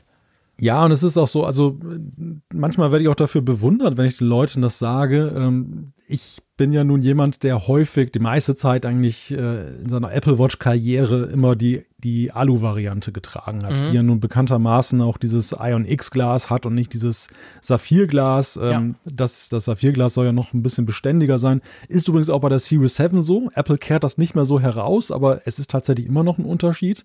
Mhm. Aber trotz dieser Alu-Variante und dieses vermeintlich äh, weniger, weniger stoßfesten Glases, ich habe auch etliche Türen. Ich kann mich sogar noch an die Türen genau erinnern. Also eine, eine Metalltür von der, Tank, die von der Tankstelle, die mir irgendwie in den Rücken fiel oder an, gegen Arm dotzte und dann knallte das so gegen die Uhr und ich dachte, ach du Schande, Uhr ist kaputt oder meine ja. Museumstür aus Holz. Also ich habe auch unterschiedlichste Materialien mhm. über die Jahre ausprobiert, wenn es um das Gegenstoßen Spannend. ging. Ja, Nichts lustig, passiert. Ja. Ja, ich muss ja sagen nach wie vor, dass ich äh, schon, ich habe jetzt auch die Alu-Version zum Testen bekommen, ähm, ich bin schon so ein Edelstahl-Freak. Das ist mir jetzt wieder aufgefallen. Also letztes Jahr war es das gleiche. Wir haben eine Alu-Version habe ich bekommen zum Testen. Ich habe mir dann, glaube ich, drei Monate später habe ich mir dann tatsächlich eine Edelstahl gekauft. War super happy jetzt mit der ein Jahr lang. Und ich, ich laboriere schon wieder dran rum. ähm, ich habe es noch nicht gemacht, aber ich weiß nicht, also ich will die Alu nicht schlecht machen, auf gar keinen Fall. Ich weiß auch, viele sagen, oh, zum Glück ist sie so leicht. Aber obwohl ich sonst ja nicht so der unbedingte Feinmotoriker bin, muss ich dir schon sagen, also den Gewichtsunterschied, den merke ich. Hm. Das merke ich sofort am Arm, mit dem gleichen Armband natürlich. Und irgendwie, ich, ich weiß nicht genau, woher das kommt, ob die Schweizer einfach alle teure, schwere Uhren zu tragen haben, keine Ahnung, wahrscheinlich. wahrscheinlich. Aber ich trage tatsächlich lieber so eine Edelstahlvariante. Ja, ich glaube, dass das äh, zeigt aber letztendlich auch, dass du einer Generation angehörst, bei der das noch üblich war, eine Uhr zu tragen. Das, äh, Nein. Ich, ja, ich weiß, du bist. Du, ja, ich weiß, du, du bist da ja auch so ein bisschen anders unterwegs, aber ja. du, du kommst zumindest vom Alter her noch aus der Generation. Ja, das schon, ja. Und ähm, bei der jungen Generation ist ja, glaube ich, die Alu-Variante vielleicht auch deshalb beliebter, weil die sowieso nicht merken wollen, dass sie eine Uhr tragen. Die wollen zwar Und den Nutzen davon haben. Muss man fairerweise auch sagen. Sie hieß ja mal Sport Edition, erinnerst du dich noch daran? Also Raphael hat ja, ja in seinem Video hat dann so daran erinnert. Das war für mich echt so ein Aha-Erlebnis, weil ich dachte, ja. das habe ich komplett vergessen, dass äh, dass eigentlich nicht die Grundwatch nur Series 7 oder dass sie alle Series 7 heißen. Mhm. Ähm, und dann am Ende das eine Frage ist, von wegen, dass du genau hinguckst, welches Material ist, sondern dass Apple am Anfang ja die so ein bisschen dargestellt hat, von wegen, Stimmt. das ist der Sportschuh unter den Uhren sozusagen. Ja, ja, genau. Das ist die leichte, die du immer dabei hast bei all deinen Workouts und die richtige, so ein bisschen schwerere, die, die ist eigentlich die normale. Ja, stimmt, das war, das war damals so. Hat sich jetzt total um, umgedreht. Ich meine, das ist natürlich völlig Personal Preference. Logisch, das ist wirklich persönliches. Man muss das letztendlich auch testen. Ich empfehle immer an allen, bei einer Apple Watch musst du unbedingt eigentlich mal ausprobieren, musst den, musst den besten im Apple Store und dann auch mal mit verschiedenen Bändern irgendeine Kombi ausprobieren. Aber bei mir habe ich das einfach festgestellt, dass ich diese etwas schwereren, es ist ja nicht viel, aber dass ich die an und für sich lieber mag aber gut, ich habe mich gleichzeitig jetzt auch völlig daran gewöhnt. Es ist nicht so, dass ich jeden Tag denke, oh, diese leicht, diese Billo Apple Watch, so ist es überhaupt nicht. Aber wenn ich jetzt wählen könnte oder eben so wie letztes Jahr, wo ich dann irgendwann dachte, ach komm, nee, ich will einfach wieder eine Edelstahl. Und lustig ist ja auch so diese Titan-Geschichte. Ich habe mich da so ein bisschen damit beschäftigt. Was mich da ja abhält, ist, Also klar, sie ist ein bisschen teurer, aber ich finde, der, der Unterschied ist gar nicht so krass. Aber die ist ja sogar ein bisschen leichter als die Edelstahl. Mhm. Und wenn man überlegt, ja Mensch, aber wenn es dir vor allem ums Gewicht, ums Gefühl an der Hand geht, klar, dann ähm, machst du vielleicht nichts Richtiges, wenn du dir so eine, so, eine, so eine Titan kaufen würdest. Ja, die ist mir tatsächlich auch ein Mysterium jetzt so vom Reiz ja, gell, her. mir auch. Also ich würde sie tatsächlich gerne mal ausprobieren oder mhm. mir auch kaufen. Ich, Haben noch nie eine getragen. Vor dem Hintergrund, um diesen Reiz mal irgendwie zu eruieren, um mal herauszufinden, was denn da jetzt dann reizvoll ist. Auf der einen Seite ja den wertigeren Stoff, aber den, der, der dann eben nicht diese Wertigkeit so, so zum Ausdruck bringt wie Edelstahl. Mhm. Ich hatte ja auch mal Edelstahl und äh, ich fand, ja, ich, ich, kann, ich kann den Reiz von Edelstahl schon nachvollziehen. Das, das, mhm. äh, es war auch, war auch ein bisschen ein Downgrade, dann wieder zurückzugehen auf ja. Alu. Also es, schon, gell? Komischerweise vorher hatte ich nie ein komisches Gefühl bei Alu. Mhm. Und als ich dann das eine Jahr mal Edelstahl hatte und dann ging es wieder auf Alu, dann habe ich auch gedacht, hm, ja, mhm. ja. Aber jetzt habe ich sie jetzt seit Jahren in Alu und jetzt, also ich denke da nicht dran, es fühlt sich jetzt nicht so an, dass mhm. mein, mein Arm jetzt hochspringt, weil er nicht mehr schwer nein, genug ist. Nein, ist ja, nein. Nein, so weit geht es ja absolut nicht. Also gut, wir haben gesagt, Stoßfest, Staubfest, okay, fair enough, können wir nicht testen, aber glauben wir mal, was man durchaus testen kann und was mir wirklich auch aufgefallen ist, weil ihr wisst, ich bin einerseits ein Bildschirm-Nerd, andererseits ein Fast-Charging-Freak, dass das Ding ja schneller lädt.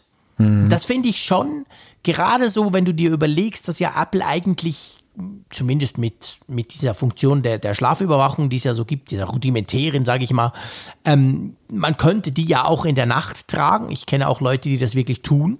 Und da musst du dir ja schon Gedanken machen, wann lädst du das Teil denn auf? Von dem her muss ich sagen, finde ich das cool, dass das jetzt schneller lädt. Hat aber auch ja was mit dem Kabel zu tun, ne? das beiliegt, das ja sehr markant ist. Ich behaupte mal, es hat ausschließlich mit dem ja. Kabel zu tun. Weil wir haben ja jetzt diesen Puck, diesen kleinen, ist ja nicht MagSafe, das ist dieses Apple Watch-Teil.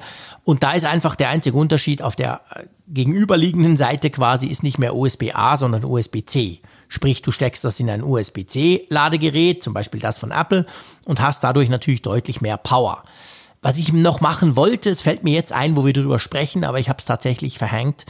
Ich wollte mal mit diesem Ladegerät wirklich einen Ladetest machen zur Apple Watch 6 und der 7.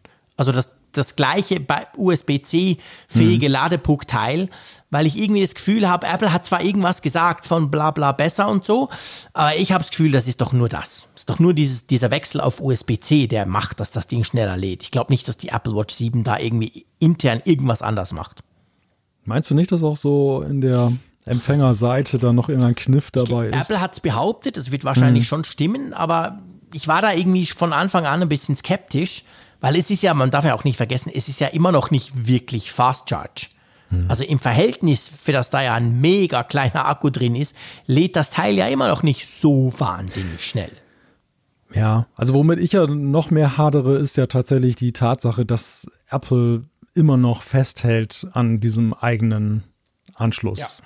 Dass, dass sie auch blöd. Dass sie da nicht jetzt, ähm, ich, ich konnte es sehr gut nachvollziehen, eben zu der Zeit, als sie die Apple Watch herausgebracht haben und ähm, das, das war ja auch noch Neuland für Apple zu der Zeit mit der kabellosen Laderei. Das, das, es gab also nicht diesen internen Vergleich. Es gab aber, ja nichts anderes bei eben, Apple, genau. Aber, Man konnte ja iPhones damals nicht kabellos, also wireless laden. Aber dann kam eben ja die Möglichkeit, sie kabellos zu laden über den Ski-Standard. Dann kam MagSafe und äh, mhm. man fragt sich halt jetzt wirklich, was soll das noch? Also, dass zumindest nicht so eine Kreuzkompatibilität da ist, das, das wäre ja zumindest ein Anfang. Das ist genau der Punkt. Ich finde ja. auch, also ich finde diesen Puck eigentlich ganz praktisch. Ich finde auch, das magnetisch funktioniert gut, alles okay. Je nach Armband würde sie vielleicht sogar runterrutschen auf einem normalen G-Charger. Aber warum man nicht beides kann, weißt du? Hm. Ich finde das voll okay, dieses Ding, und leg das bei, okay. Aber warum kann ich, wenn ich will, die nicht einfach auch sonst wohin legen und dann funktioniert's? Ja, da bin ja, ich, ich ganz bei dir. Ja, ich vermute, dass sie das irgendwie nicht machen, weil möglicherweise im Innenleben irgendetwas größer dann wird dass die, die Spule, die das dann die Energie sein. aufnimmt oder irgendwie sowas, dass das dann mit der standardkonform ist, dass es dann größer sein muss und das oder dann eben zu viel Platz einnimmt in der Uhr und dass sie das dann zurückhält und sie sagen, dann nehmen wir halt unseren eigenen proprietären Standard. Das Ärgernis ist halt, und das kann ja, sag mal, so ein Neunutzer kann das ja heute erst recht nicht mehr nachvollziehen. Der, der lädt halt seine Apple-Sachen kabellos und mhm. fragt sich, warum, wenn er auf Reisen ist, er dann trotzdem ja. noch dieses Kabel dabei haben muss und wenn nicht, dann ist er total aufgeschmissen. Das ist meine also, größte Angst. Ja. Ich habe schon in den USA so ein blödes Dings-Puck gekauft, weil ich das tatsächlich geschafft habe, das zu vergessen und dann hast du ja keine Chance, dann kannst du die, die Uhr nicht laden, sprich spätestens nach dem Flug ist das Teil tot und, und ich finde auch, also das ist irgendwie, weißt du, es ist sowieso komisch, warum hat Apple jetzt zwei magnetische proprietäre Ladesysteme? Wir haben ja. dieses Apple Watch Teil und dann haben wir MagSafe und ich meine, MagSafe sieht genau gleich aus, nur größer und auch so mit Magnet und so, alles hippie Aber das ist ja letztendlich auch was Eigenes, was Apple da propagiert. Und ja, du hast, blöd gesagt, den großen Puck und den kleinen Puck. Und das ist so ein bisschen, warum kann ich zum Beispiel die Apple Watch nicht auf den großen Puck legen? Hm. Auch magnetisch, irgendwie ja. schnapp, zack, puff. Aber warum geht das nicht? Ja, das ist, das ist eine sehr berechtigte Frage. Ich meine, bei den AirPods haben sie es ja immerhin jetzt hingekriegt, dass sie zum Beispiel bei den Pros jetzt dann offiziell auch ein MagSafe-kompatibles Case haben. Ging ja vorher ja, bei auch den schon. Dreiern auch, genau. Ja, aber jetzt geht es dann halt noch besser. Und ähm, das ist ja zumindest ein Schritt in die richtige Richtung. Ich würde einfach sagen, dass Apple in Sachen kabelloses Laden nicht erst seit AirPower, sondern eigentlich ziemlich generell hier und da immer ein bisschen glücklos unterwegs ist. Also es fehlt so wirklich so ein bisschen, wo nach Apples Standards. Ne? Es ist ja nicht grundsätzlich ja. schlecht, aber Apple Standards sind ja eben sehr hoch und die, sie sind ja eigentlich sehr eben auf eine roten, auf einen roten Faden erpicht. Und bei der kabellosen Laderei, das sticht schon hervor aus der, aus dem restlichen Line-up, dass es da nicht so wirklich hinhaut. Ja, ja, das stimmt. Das, das, das hat was da. Also ich, ich will, weißt du, ich, ich finde, es funktioniert ja gut. Also dieses, auch dieser kleine Puck, der, der schnappt da so richtig dran und so. Also mir ist es noch nie in all diesen, was sind denn das jetzt, fünf Jahren Apple Watch ist es mir noch nie passiert, dass ich das irgendwie so blöd hingepfeffert habe in der Nacht, dass sie nicht am Morgen aufgeladen wäre. Also das ja. System per se ist nicht schlecht, aber ich finde, es ist irgendwie inzwischen ein bisschen unlogisch bei Apple. Genau. Ja, ähm, mir fällt es auch deshalb nur auf, weil die Series 7 ist ja nun durch die durch das andere Gehäuse, durch diesen größ dieses größere Display, ja schon wieder so eine ähm, wirkliche Stufe. Ne? Es, es hebt sich halt ab von diesen drei Generationen vorher. Und ähm, mhm das war für mich dann so der Moment, äh, wo ich dann da gedacht hätte man habe, was ändern können, meinst ja, du? Ja, genau. Das hätte ganz gut dazu gepasst, dass man jetzt auch gesagt hätte, wir fassen nicht nur den ja. Bildschirm nochmal an mit plus 20 Prozent, sondern wir gucken auch auf der Rückseite, ob das jetzt alles so plausibel und richtig ist und wie wir es dann weiterentwickeln können. Ja, guter Punkt. Ja, das stimmt. Naja, mal schauen, was da noch geht. Das kann ja gut, gut gerne sein, dass sich dann irgendwann mal was ändern wird. Ähm, der Prozessor, gell? Das war ja auch, Sie haben ja keine Worte groß, glaube ich, über den Prozessor verloren an der Keynote damals. Hm. Das ist genau der gleiche, oder? Das ist kein A7, äh, nee, wie, wie heißen sie, S7, sondern das ist einfach der gleiche vom Vorjahr, oder, oder liege ich da falsch? Na, er heißt S7, aber er ist nicht leistungsfähiger zumindest. Also er entspricht so in dem Leistungsvermögen dem S6 und äh, man fragt sich natürlich, was hat sich in dem Ding getan? Vielleicht so etwas in Richtung ähm, Bildverarbeitungsprozessor. Das ist ja so Apples Lieblingsthema bei Prozessoren und jetzt mit Blick auf das größere Display vielleicht ein Thema. Aber ähm, halt so, deine Apps gehen nicht schneller. Wobei man auch sagen muss, müssen die Apps schneller gehen? Sind sie so wirklich langsam? Ich finde halt, am Anfang war das ein Riesenthema bei der Apple Watch. Die Prozessoren ja. waren schnarcht langsam, Apps luden nicht. Da ging schon dann der Standby-Modus an, bevor da überhaupt was passiert ist.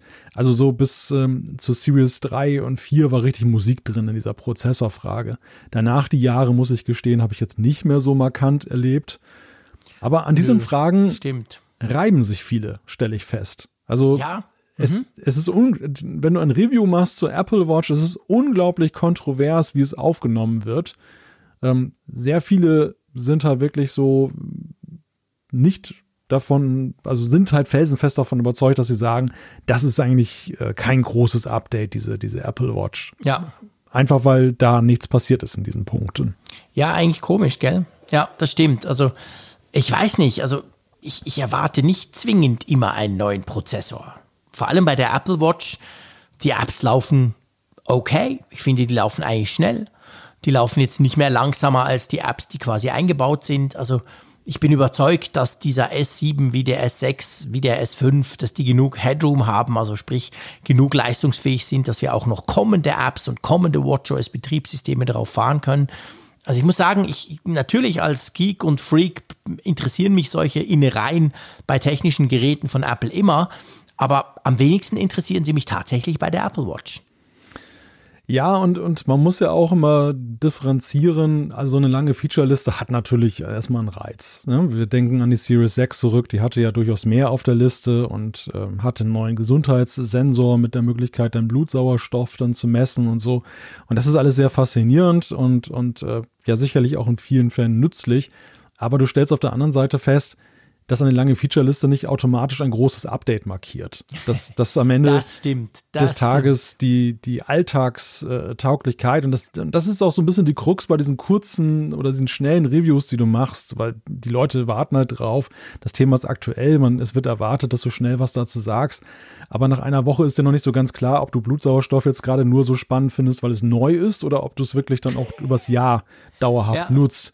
Und ja. ich habe halt festgestellt bei der Series 6, so rückblickend, dass eben viele der Neuigkeiten dann doch eher wieder so in, in den Menüeintrag zurückgefallen sind, die, mhm. der dann da ist. Schön, mhm. dass du es hast, aber nicht wirklich äh, ein Must-Have. Wohingegen ja. der Bildschirm, und das fällt mir schon jetzt auch permanent auf, das ist so ein Ding, ich meine, das ist halt das zentrale Element dieser Uhr. Ne? Du, ja. du, dieser Bildschirm, der, der, da läuft halt alles drüber. Das macht schon ja. was aus. Massiv. Das ist genau der Punkt. Das siehst du, wenn du auf die Uhr guckst, das siehst du quasi bei allem, was du machst, merkst du, wow, da ist ein größerer Bildschirm. Und die anderen Feature, da bin ich absolut bei dir. Ich will überhaupt nichts gegen diese Funktion sagen. Ich bin mega froh, haben wir auch diese Gesundheitsüberwachung. Ich finde es nach wie vor faszinierend. Haben wir eine EKG-Funktion, die mal kam. Wow. Aber es ist tatsächlich so, wenn ich wählen darf, dann nehme ich immer den Bildschirm, weil den schaue ich halt jeden Tag tausendmal an. Und da freue ich mich, wenn eine Benachrichtigung kommt, dass die jetzt ein bisschen mehr Platz hat. Ja. Was ist dein Fazit zur Apple Watch 7? Hm. Ja, mein Fazit. Also ich glaube, also ich kann schon nachvollziehen, dass, dass es Nutzer da draußen gibt, die jetzt sagen, ich brauche jetzt nicht sofort oder überhaupt das Mehr an Bildschirm. Ja. Und die jetzt sagen, ähm, ich lasse dieses Apple Watch ja aus. Ich habe von sehr vielen sogar gehört und äh, das, das ist auch etwas, was man sich mal wieder vor Augen führen muss es gibt erstaunlich viele da draußen, die noch eine Watch Series 3, eine, eine Series 2 oder so tragen. Mhm. Also jetzt auch in unserer Hörer-Fanblase ja. sozusagen, wo ja viele sind, die eben Apple-Produkten ja stärker zugeneigt sind als die Konsumenten da draußen. Und ähm, dementsprechend, dann muss man natürlich betrachten, was ist auch dazwischen, was ist da vielleicht an Reiz da. Trotzdem sagen da viele, na, ich warte noch lieber ab. Absolut nachvollziehbar. Ich glaube, wenn man von der Series 6 kommt, es ist definitiv kein Must-Have, diese Apple Watch Nein. Series 7 zu kaufen. Und Nö. auch von der 5 nicht unbedingt. Ähm, wenn man Always, also es sind wirklich diese beiden Features, Bildschirm und Always On. Wenn man Always On toll mhm. findet und will es in Perfektion sehen, dann ist die Series 7 schon ein spürbarer Unterschied. Ähm, wenn man nie genug Bildschirm bekommen kann, dann ist es auch ein, finde ich, spürbarer Unterschied. Ja. Und ich glaube einfach, diese Apple Watch Series 7 markiert auch einfach einen guten Weg. Also wer jetzt nicht dabei ist, nächstes Jahr gibt es noch ein paar Features mit dazu. Aber dieser mhm. Bildschirm wird auch da sein, das hellere Always On wird da sein und ähm, es ist erstmal per se positiv zu bewerten, dass Apple diese Uhr gerade mit Blick auf diese beiden Features weiterentwickelt hat. Ja, absolut. Sehe ich ganz genau gleich. Ich bin ganz deiner Meinung. Also Natürlich gibt es Leute, die sagen, doch, ich will, ich will mir auch ein Jahr später schon eine Apple Watch kaufen. Das ist ja voll okay, das kann jeder tun, wie er will. Ähm, es ist ja auch weniger teuer als ein iPhone oder so. Aber ich finde auch, also man sollte den Bildschirm nicht unterschätzen. Wenn man nicht sicher ist, guckt man sich es am besten mal an. Ich habe ihn unterschätzt im Vorfeld und war dann erstaunt, als ich ihn bekommen habe. Ähm, aber trotzdem ist es natürlich so, je weiter zurück du quasi in den Nummern der Apple Watches noch bist, desto mehr lohnt sich so ein Update oder umgekehrt gesagt, wenn du jetzt eine Apple Watch 4 hast, die findest du zwar okay, aber du findest halt gerade auch diese, diese ganzen Gesundheitsfeatures halt schon noch cool. Ja, dann würde ich mir wahrscheinlich eine Apple Watch 7 kaufen und nicht eine Apple Watch 6, die es natürlich inzwischen ein bisschen günstiger gibt, weil ich dann finde, ja, aber wenn schon, dann nimmst du noch diesen Bildschirm mit und der ist halt eben schon geil. Ähm, ja, also von dem her eigentlich ein Update, was so ein bisschen mehr beinhaltet, als man das eigentlich erwartet hatte, oder? Oder als man das auch letztendlich gezeigt bekam. Ja, absolut, absolut. Also bei dem Thema zeigt sich auch sehr stark, äh, wir haben es damals besprochen, diese, dieses fehlende Hands-on. Also ja. das, was rüberkam äh, von dieser, von diesem, das, das waren ja nun wirklich auch sehr stark eben auch so Geräte-Updates, die, die man wirklich sehen muss. Und ja. was davon rüberkam in der Keynote, man muss natürlich auch noch sehen, dann diese Vorgeschichte, diese, diese mega hohen Erwartungen an ein neues Design, also ein wirklich grundlegend neues Design. Und so, was ja auch noch dann eben dann enttäuscht wurde bei manchen, die dann mhm. eben mehr sich davon versprochen haben. Also die hatte keinen guten Start. Die hatte wirklich keinen Nö, guten Start, die Series 7. Nicht euphorisch ja. oder irgendetwas, sondern war so, ein, war so ein bisschen ja so das, das hässliche Endline dieser, dieses ja. Events und hat sich jetzt aber erstaunlich eben in der Realität gemausert. Also es ist wirklich, ja, ähm, ja ich muss sagen, ich habe mich da wirklich getäuscht. Ich, ich finde die gut. ich, ich mag die gerne. Ja, sage ich absolut offen und ehrlich. Ich habe mich da total getäuscht. Ich war mega enttäuscht nach der Key Keynote von der von der von der Apple Apple iPhone Keynote. Und dann jetzt habe ich total Freude an der Uhr. Ich möchte sie nicht mehr missen. Ich möchte mich ja nicht mehr zurück auf die Sechser. Ich finde, passt perfekt, ist cool. Ja. So, lass uns zu einem Update kommen, das auch noch rauskam. Und zwar iOS 15.1 nach gefühlt irgendwie 92 Betas haben sich dann auch noch rausgehauen. Du weißt ja, ich habe ja diese Betas mitgemacht, weil ich mm. Probleme hatte mit, zu, mit zu spät der, rausgegangen. Maskenerkennung. Genau. Ich bin dann auf den Beta-Zug und habe gestaunt, wie viele Betas da kommen für so einen Punkt-Release. Aber nichtsdestotrotz, da ist auch einiges dabei, oder? Ja, erstmal gibt es ein Wiedersehen mit SharePlay. Bei macOS Monterey haben wir es gerade vermisst. Hier ist es jetzt drin. Also iOS 15.1 bringt SharePlay. Weißt du, was komisch ist? Du hast mich gehört einschnaufen. Ich wollte dich was fragen. Ja. Hast du SharePlay schon mal getestet? Ich habe ja heute erst 15.1 installiert. Ja, aber ich, ich will glaub, das mit dir testen. Ich will das Gell? mit dir. Ich glaube, wir müssen das mal testen. Ja, wir haben es ja auch gesagt, dass wir das mal testen. Vielleicht auch im, im, im, im, im Apfelfunk am Hörer mal kurz oder so. Hm. Weil ich habe mir überlegt, ich werde niemanden kennen, mit dem ich das machen werde. Außer du und der Raphael Zeyer. Aus quasi, ich würde niemanden einladen, mit SharePlay irgendwas zu tun, aber wir müssen das mal ausprobieren. Lass Frage, uns das mal irgendwie zusammen testen. Die Frage ist ja, was machen wir damit? Gucken ja. wir bei Apple TV Plus irgendetwas, machen wir ein Fitnessprogramm. Ja, das kommt dann zum nächsten Thema. Das wäre aber, nee, das wäre schlimm. Das will ich nicht. Ab dem 3. November, wir könnten mit Fitness Plus was machen und dann mit SharePlay. Das wäre oh. natürlich, das wäre natürlich sehr fun. Das wäre natürlich effektiv sehr, sehr witzig.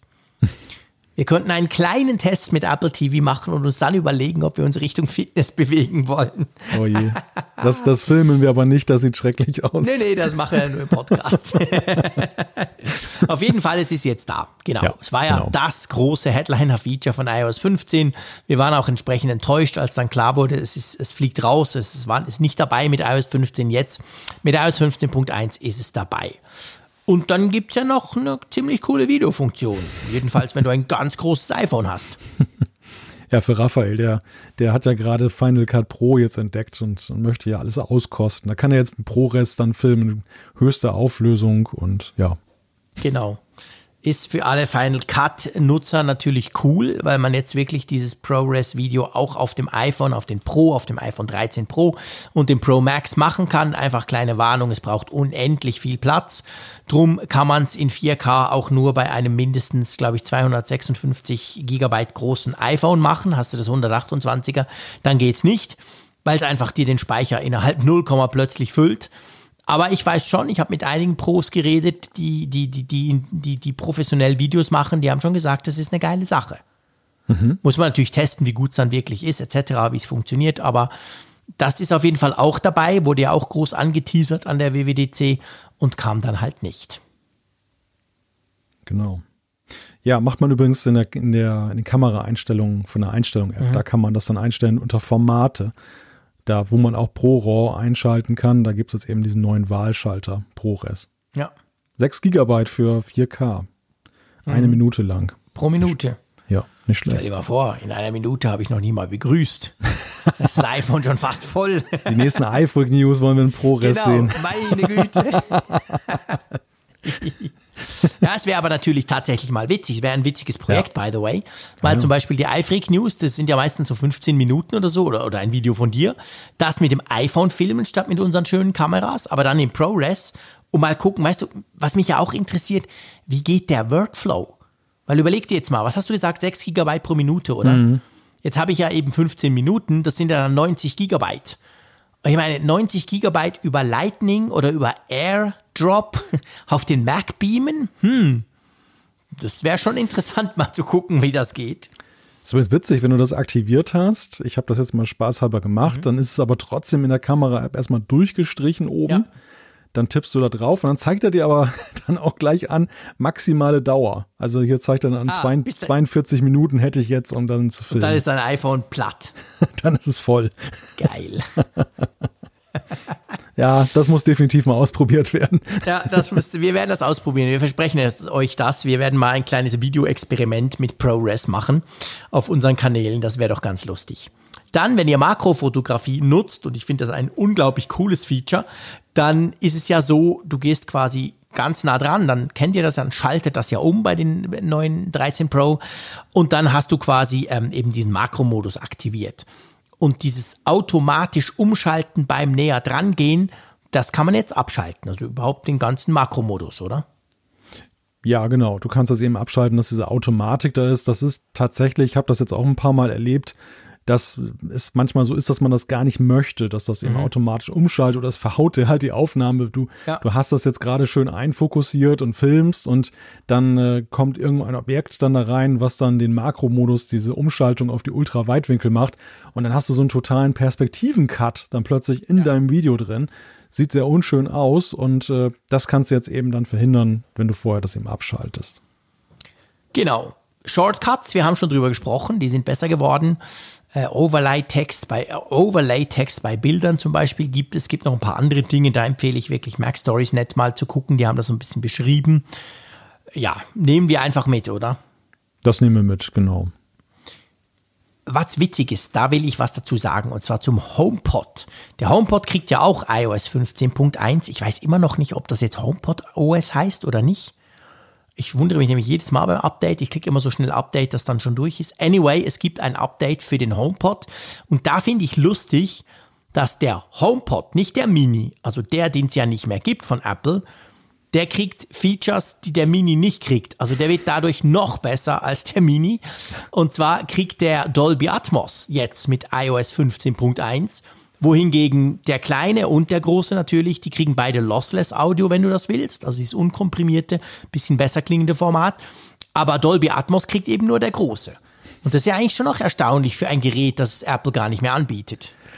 Ja, ja, das zeigt letzten Endes, dass Apple eben auch wirklich so eine Langzeitstrategie für das Gerät augenscheinlich hatte und ähm, mhm. die jetzt halt netterweise für die Kunden dann, die das Gerät gekauft haben, noch zu Ende gebracht wird mhm. oder fortgesetzt wird. Aber ja, es ist so ein bisschen im luftleeren Raum am Ende. Weil ja, schon, gell? Das hat ja, das hat ja aktuell keine Perspektive. Oder ist das vielleicht ein Zeichen, dass das Gerät doch eine Perspektive hat? Dass ich hoffe, es ist schwer. Du weißt, ja. ich bin ein großer Fan von dem gut klingenden HomePod, ich sag's mal so.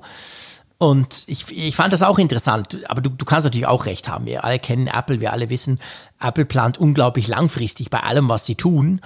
Ähm, klar, ich meine, Dolby Atmos muss man natürlich auch sagen, das würde null Sinn machen auf einem HomePod Mini. Man würde es hm. nicht hören. Punkt. Da, dafür hat er einfach zu wenig Wumms. Und der Große hat das halt. Aber trotzdem ist, ist es erstaunlich, dass jetzt iOS 15.1 eigentlich dem kleinen, ja, lossless, sorry, das hören nur ein paar Freaks, den Unterschied, vor allem auf dem kleinen, da hörst du doch keinen Unterschied. Aber der Große kriegt jetzt dadurch ein Feature und, ja, mal schauen. Ich hoffe ja immer noch, er kommt zurück. Tja, wer weiß. Wir haben so vieles gesehen in letzter Zeit, was zurückgekommen ja, ist, stimmt, was ein Comeback stimmt. gefeiert hat. Wer hätte gedacht, was alles bei den MacBook Pro zurückkommt? Da kann ja vielleicht auch mal ein HomePod zurückkommen. Das iPad Mini, was dann nochmal eine Wiedergeburt stimmt. sozusagen, eine richtige ja. jetzt vollzogen hat. Drum never say ja. never bei Apple. Richtig, wir sind gerade in so einem Zeitalter. Naja, wo wir gerade dabei sind bei Software 15.1, das sind so die Features, die wesentlichen, die wir jetzt genannt haben, aber dann ist es bei Apple ja mal so, das eine ist raus, das nächste kommt in der Beta oder geht in die Beta und das ist die 15.2 von iOS. Und die hat ein interessantes Feature, was man jetzt schon vielleicht mal kurz eben im Ausblick betrachten kann. Das ist der App Privacy Report, der ja auch schon früher angekündigt wurde und jetzt dann mhm. kommt. Mhm. Was genau macht er? Ich gebe gerne zu, dass ich das verhängt habe. Ja, der App Privacy Report, der gibt dir Aufschluss darüber, was deine App, wie, wie stark sie im Hintergrund kommuniziert. Also das ist sozusagen mhm. dann der, ja. Der Vordreh der App Tracking Transparency, ja. wo ja die Apps dann abfragen müssen, ob du Tracking über die App hinaus zulässt. Und jetzt geht Apple noch einen Schritt weiter und legt sozusagen das Verhalten der App offen, ohne dass die App das beeinflussen kann mhm. oder zumindest nennenswert beeinflussen kann. Ja. Und dadurch kann der Nutzer sich dann ein Bild davon machen, ob er dieser App wirklich trauen möchte, ob er sie nutzen möchte oder ob er seine, seine Daten da ein Stück weit gefährdet sieht. Würde man denn damit, was meinst du, würde man damit die schwarzen Schafe entdecken quasi? Wir haben ja mal darüber gesprochen, erinnerst du dich? dass die App Tracking Transparency gar nicht so viel brachte, weil sie längst mhm. nicht alle umgesetzt haben und Apple da offensichtlich zu wenig genau hinschaut. Das hatten wir mal in einer Folge thematisiert. Das wäre doch jetzt etwas, wo quasi auch äh, Frick Normalnutzer, der keine Ahnung hat von Programmierung, einer App quasi dann merkt, hey, guck mal, die macht was, was sie nicht darf. Ja, also die, die App-Tracking Transparency ist ja im Grunde genommen eine Art Selbstverpflichtung des Entwicklers. Mhm. Das ist ja nicht wirklich ein Kontrollfeature von Apple. Ja. Es, es wäre nur als Kontrolle unterfüttert, wenn sie auch beim App-Review tatsächlich gucken würden. Und das ist gar nicht mal so einfach, weil sie da Einblicke nehmen müssten, die sie ja nicht so einfach nehmen können oder vielleicht auch gar nicht nehmen können. Also deshalb ist die App Tracking Transparency vor allem so ein Vertrauensding. Wenn einer überführt wird, dann ist es natürlich so, dann könnte er rausfliegen aus dem App Store. Das ist in gewissermaßen die Drohkulisse für den Entwickler. Aber ein Stück weit ist es ein zahnloser Tiger, wie sich gezeigt hat. Ja. Beim App Privacy Report muss man sich tatsächlich mal angucken, wie das ganze Ding denn wirklich funktioniert. Also was, was da wirklich jetzt dahinter steckt. Ähm, du hast ja einerseits, und das kann Apple sicherlich dann auch relativ problemlos über das System dann tracken, dass ähm, du kannst als App-Entwickler ja Daten vom System abfragen. Wie heißt ja. das Gerät zum Beispiel? Welchen Namen hast, genau. hat der Nutzer es ihm gegeben? Welche, welche Softwareversion von iOS ist da installiert und so weiter und so fort. Es gibt eine ganze Menge Daten, die du eben über eine Systemschnittstelle abfragen kannst und theoretisch weitergeben kannst als Entwickler. Da könnte Apple natürlich jetzt eben genau gucken, was passiert intern im System damit, beziehungsweise wie oft und was wird dann abgefragt und macht das sichtbar. Die zweite Komponente, und die ist schon ein bisschen schwieriger, ist die Frage, wie kommuniziert die App nach außen oder was kommuniziert sie genau gesagt? Denn äh, stimmt, das kann Apple natürlich, das ist ja alles verschlüsselt, das kann ja Apple nicht einsehen quasi. Nein, und ja, und auch die Apps können ja das auch durchaus kaschieren. Das ist ja jetzt auch nicht so, dass selbst wenn es jetzt, wenn Apple sich vor die Verschlüsselung setzen würde, ähm, ist es ja so, derjenige, der wirklich da der, den Datenreichtum ausbrechen lassen möchte, der ist, der wird ja jetzt auch nicht so plump das machen, sondern vielleicht ein bisschen geschickter. Und dann ist es vielleicht auch nicht so einfach für Apple, dass du dich schauen, was da wirklich passiert. Also das, das muss man sich wirklich mal anschauen, inwieweit das wirklich äh, da für Offenheit sorgt. Ja. Okay, schauen wir mal. Es tut sich etwas an der ähm, Abo-Front, darf ich glaube ich sagen. Und zwar, ähm, sorry, ich bin gerade, ich versuche noch gleichzeitig die Zeit einzugeben, damit dann eure schönen ähm, Sprungmarken auch passen. Und zwar, es gibt neue Abos. Apple Fitness Plus startet am 3. November in 17 no Ländern, unter anderem Deutschland und auch in der Schweiz. Das freut mich natürlich sehr. Und, was mich ganz ehrlich gesagt viel mehr freut, Apple One Premium kommt auch. Ja. Erinnerst du dich? Apple mhm. One, wir haben es damals vorgestellt. Wir waren mäßig begeistert. Wir waren sogar ein bisschen empört und haben gesagt, ach komm, dieser ganze Mist, es hat einfach viel zu wenig Speicher und damit flog es für uns raus, obwohl wir ja praktisch alle Apple-Dienste nutzen. Jetzt kommt Apple One Premium, sprich alles dabei plus eben der 2 Terabyte iCloud-Plan. Und das ist zumindest grundsätzlich schon interessant, oder? Ja, so lässt sich ja zumindest dann noch etwas sparen. Ne? Das war ja, ja, vor allem so die Kritik, die man eben an Apple One haben konnte, zumindest an den, den abgespeckten Paketen, die wir hier bekommen haben, mhm. dass wenn du dann noch den Speicher hinterher extra kaufen musstest, dass du dann, dass es ein Nullsummenspiel war genau. für viele. Und jetzt ist, ja, wenn du wirklich Vollnutzer bist von Apple und das dann mal so hochrechnest, ich weiß gar nicht, wie hoch ist die Preisersparnis denn da eigentlich? Ich habe es noch nicht ausgerechnet. Kostet 27 Euro, wenn ich richtig liege. Schweizer Preise habe ich so ganz auf die Schnelle gerade nicht gefunden, aber die kriege ich noch raus während ich hier quassle. Ähm, und dann 34 Franken 50 pro Monat kostet es in der Schweiz. Und du hast wirklich alles dabei. Das heißt Apple mhm. Music und zwar Apple Music Family, ganz wichtig. Apple TV Plus, Apple Arcade, Apple Fitness Plus und den 2 Terabyte iCloud Speicherplan. Ich muss mir das mal ausrechnen. Ich meine, Apple Fitness Plus startet ja, glaube ich, für 5 Euro. Na, ne, ist nicht, ist nicht ein bisschen teurer. Äh, ich habe jetzt gerade die Meldung nicht da von Apple Fitness Plus, aber ähm, war das nicht 9? War das nicht 9 Euro? Ja, Oder dann 9 wär's nat- Dollar? Dann wäre es natürlich immens, dann der, der, die Ersparnis. Ich meinte, es sei 9 Dollar, aber ich kann mich ehrlich gesagt täuschen. Da, warte mal, da. Das war am 25. Das war eins.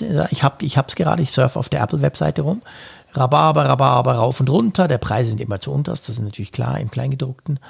Wo ist es denn? Meine Güte, schreiben die viel. Ey, das kostet sogar 12 Franken 90 pro Monat. Oha. Und dann 34,50 kostet quasi alles zusammen. Man müsste es jetzt ausrechnen, aber da sparst du schon ein bisschen. Ja, Weil ich zahle, glaube ich, ungefähr 10 für den 2 Terabyte iCloud-Plan. Ich zahle rund, jetzt ganz gerundet, 20 für Apple Music Family, weil das haben wir.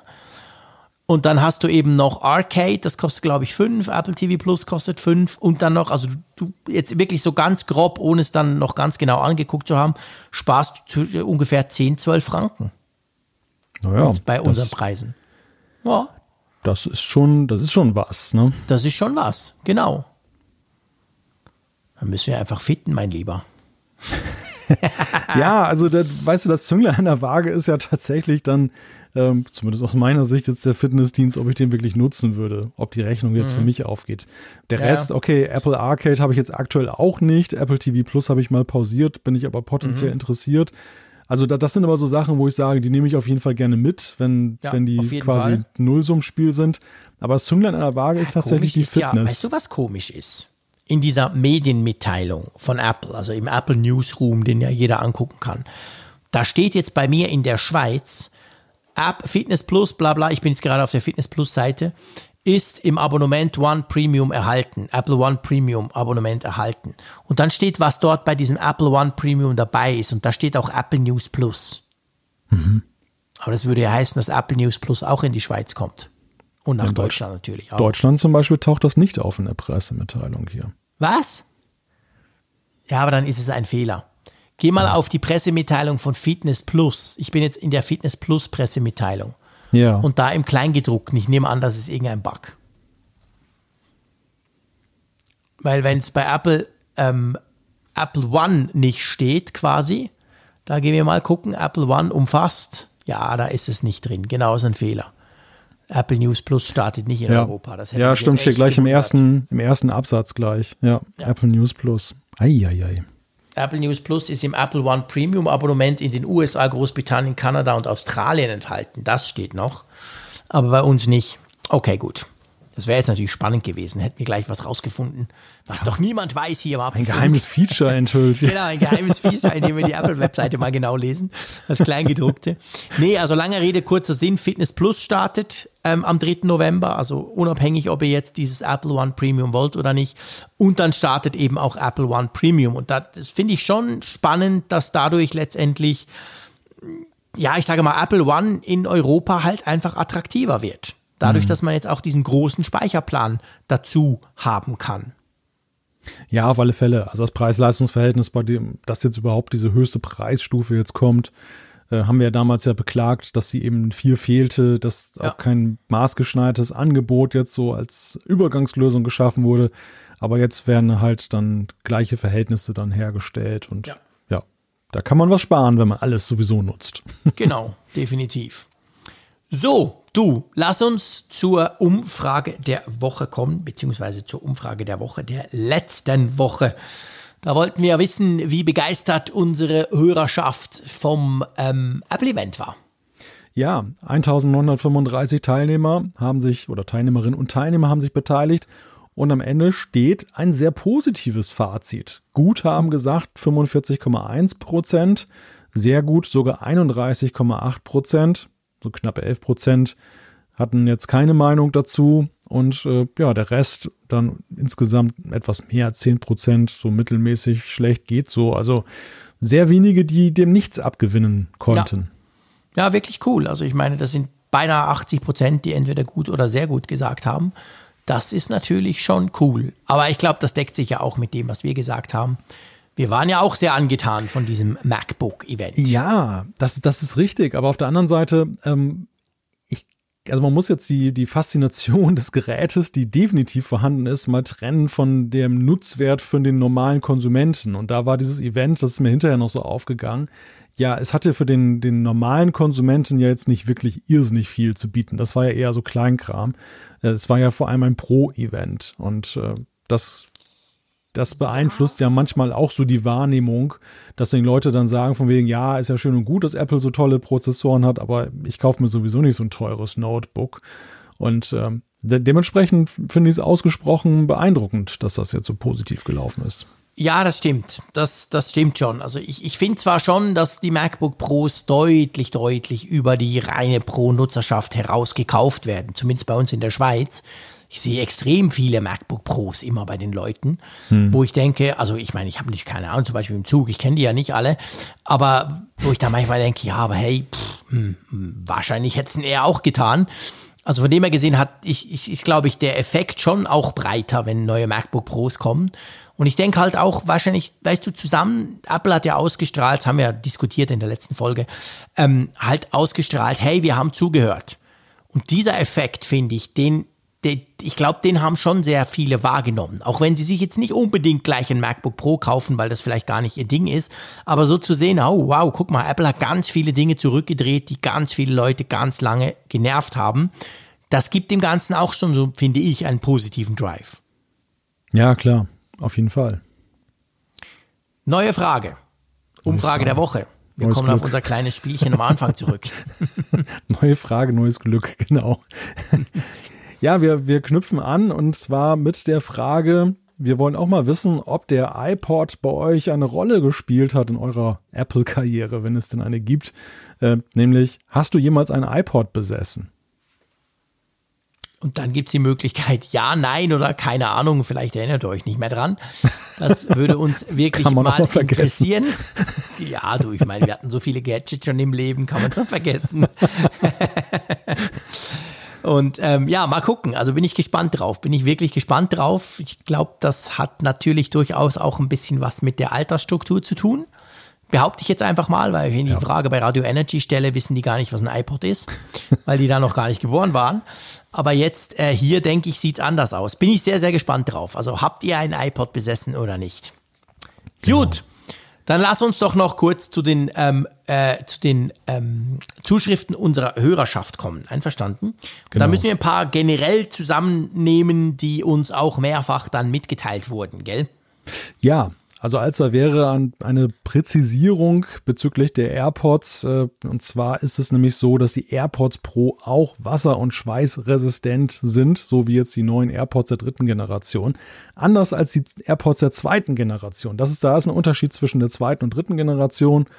Aber das nochmal klargestellt, ja. weil das äh, kam, glaube ich, irgendwie genau. anders rüber. Dass, dass, ja, dass ja genau, das kam so rüber, wie wenn jetzt die AirPods 3 die ersten wären, die richtig wasserdicht sind und schweißresistent, aber die Pro sind es eben auch schon. Da haben uns ganz viele von euch darauf aufmerksam gemacht. Vielen herzlichen Dank.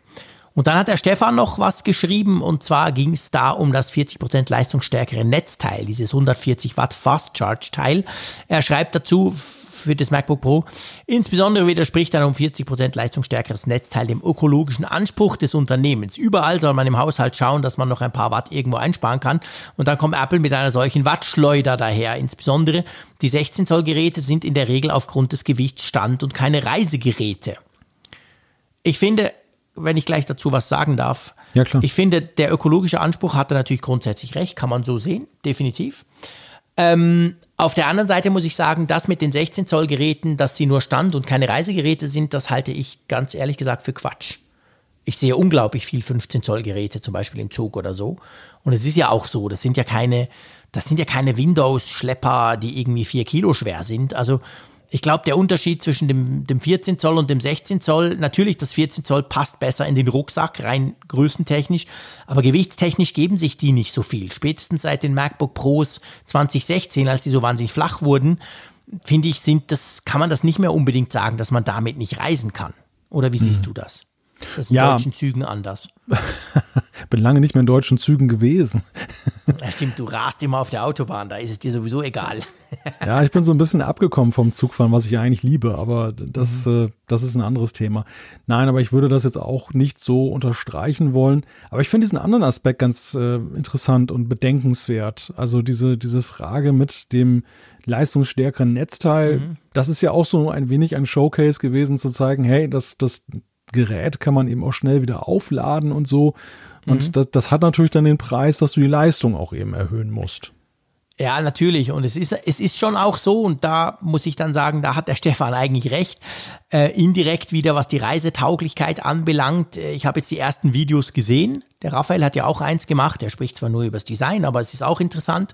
Ähm, das, das, das Lustige, also dieses 140 Watt Netzteil ist gigantisch groß. Riesig. Das ist das biggest Netzteil ever, das Apple rausgebracht hat. Also völlig verrückt eigentlich, wenn du denkst, dass da dann nur ein USB-C-Anschluss dran ist.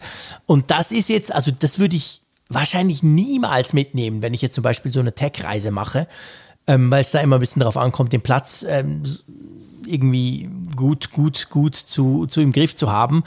Also das ist schon sehr, sehr groß. Ja, ist mir aufgefallen. Das fand ich krass, wie groß das Teil ist. Ja, das ist wirklich ein Statement, dieses Ja. Ding. Ja, genau. Aber gut, also auf jeden Fall ein, ein, ein wichtiger Punkt. Vielen Dank, Stefan, hast du uns darauf hingewiesen. Ähm, welches Feedback wollen wir noch bringen? Ich finde, eins können wir auf jeden Fall noch machen.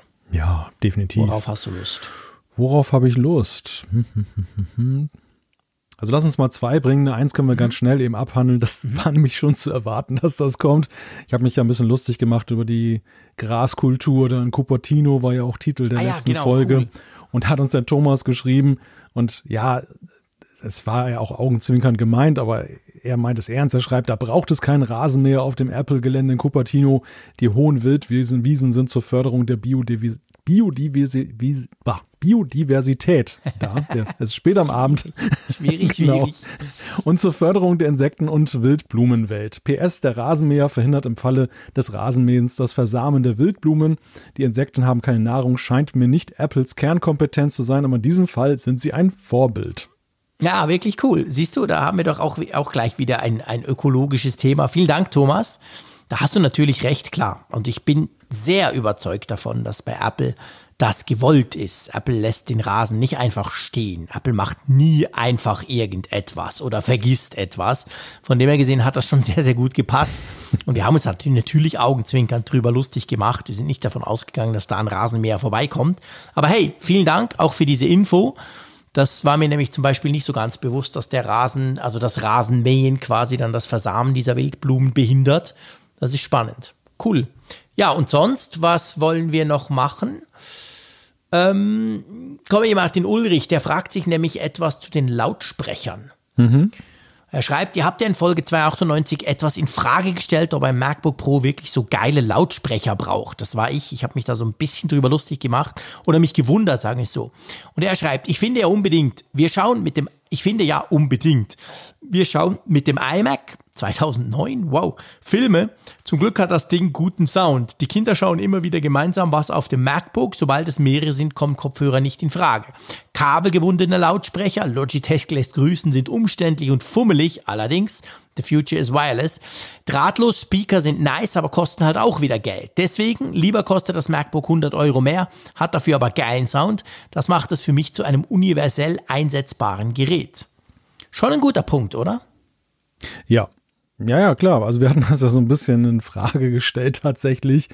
Und äh, ja, das äh, ist die Reaktion, die wir uns erhofft haben, dass wir so ein Use Case dann eben auch dann genannt Ja, und ich habe hab mich dann, als diese, diese, diese Nachricht vom Ulrich reinkam, ihr wisst ja, wir, wir lesen ja jedes, jedes Mail, das erreicht uns ja dann immer als per Mail, ähm, habe ich mich so gefragt, hä, warum habe ich das eigentlich gesagt, dass ich mir das nicht so wichtig finde beim MacBook und habe dann gemerkt, okay, bei mir liegt es vor allem daran, und das ist natürlich ein extremes Luxusproblem, dass ich, wenn ich zum Beispiel Filme schaue, dass ich die, wenn, schaue ich die dann auf dem iPad Pro 12,9 Zoll. Ich finde das super. Das ist irgendwie cool, das ist praktisch. Und das hat ja auch einen sehr guten Sound. Das hat echt viele Speaker drin. Und dann habe ich irgendwie gemerkt, ja, okay, das Notebook ist bei mir so, ja, so schrecklich trocken arbeiten. Audio aufnehmen, aber dann immer mit Kopfhörer und so, aber nicht unbedingt irgendwie Filme gucken. Und drum habe ich das irgendwie so umgelegt. Aber er hat natürlich völlig recht. Du kannst es eben dafür brauchen und dann bist du mega froh, wenn der Sound stimmt, oder? Ja. Ja, also mein Use Case ist, ist es tatsächlich auch nicht. Ich bin ja auch eher so der Kopfhörer-Typ, der eben auch mhm. dann auf dem iPad Pro sich Serien und Filme anguckt, aber dann eben mit den Kopfhörern, die ja noch wirklich tolle Leistung heute auch bringen. Mhm. Aber ja, ich kann das, ich kann das absolut nachvollziehen, absolut gut. Ja. So, ich würde sagen, wir beenden die Folge 299. Ja. Meine Güte, verrückt. Ich weiß, Freunde, wir hören dann gleich auf mit den blöden Folgennummern seit X, seit ein paar Ausgaben. dann ist ja erstmal 100 Folgen Ruhe. genau, zittern wir uns da auf diesen 300er Milestone hin. Also wenn euch das nervt, ich kann das absolut nachvollziehen, aber da müsst ihr noch durch. Aber ab ja. übernächster Woche ist es dann kein Thema mehr. dann ist wieder gut. Dann machen wir wieder zwei Jahre ganz normal weiter und kümmern uns nicht groß um diese Nummer da. Aber ja, die 2,99 definitiv, das war sie. Wenn ihr Lust habt, schaut am Freitag vorbei, 21.45 Uhr auf YouTube, auf dem Apfelfunk-Kanal. Ähm, werden wir den Apfelfunk am Hörer machen und schon mal so ein bisschen zusammen feiern. Und dann natürlich in einer Woche würde mich mega freuen, wenn ihr die Folge auch anhört, gibt es die Folge 300. Das wird ebenfalls lustig. Ja, ich freue mich riesig, Malte. Wir haben richtig viel zu tun zusammen in den nächsten Tagen. Das wird cool. Mach's gut und ich sage wie immer Tschüss aus Bern. Biodiversität. Guck, jetzt klappt es. Das hat mir keine Ruhe gelassen, das Ganze. Ja, danke auch an unseren Sponsor Ferchau für das Sponsoring dieser Folge des Apfelfunks. Wir hören und wir sehen uns. Bis dann. Tschüss von der Nordsee. Interessante Gäste, spannende Themen. Das ist Apfelfunk am Hörer. In unserer Videoshow auf YouTube kannst du live dabei sein. Schalte ein. Apfelfunk am Hörer.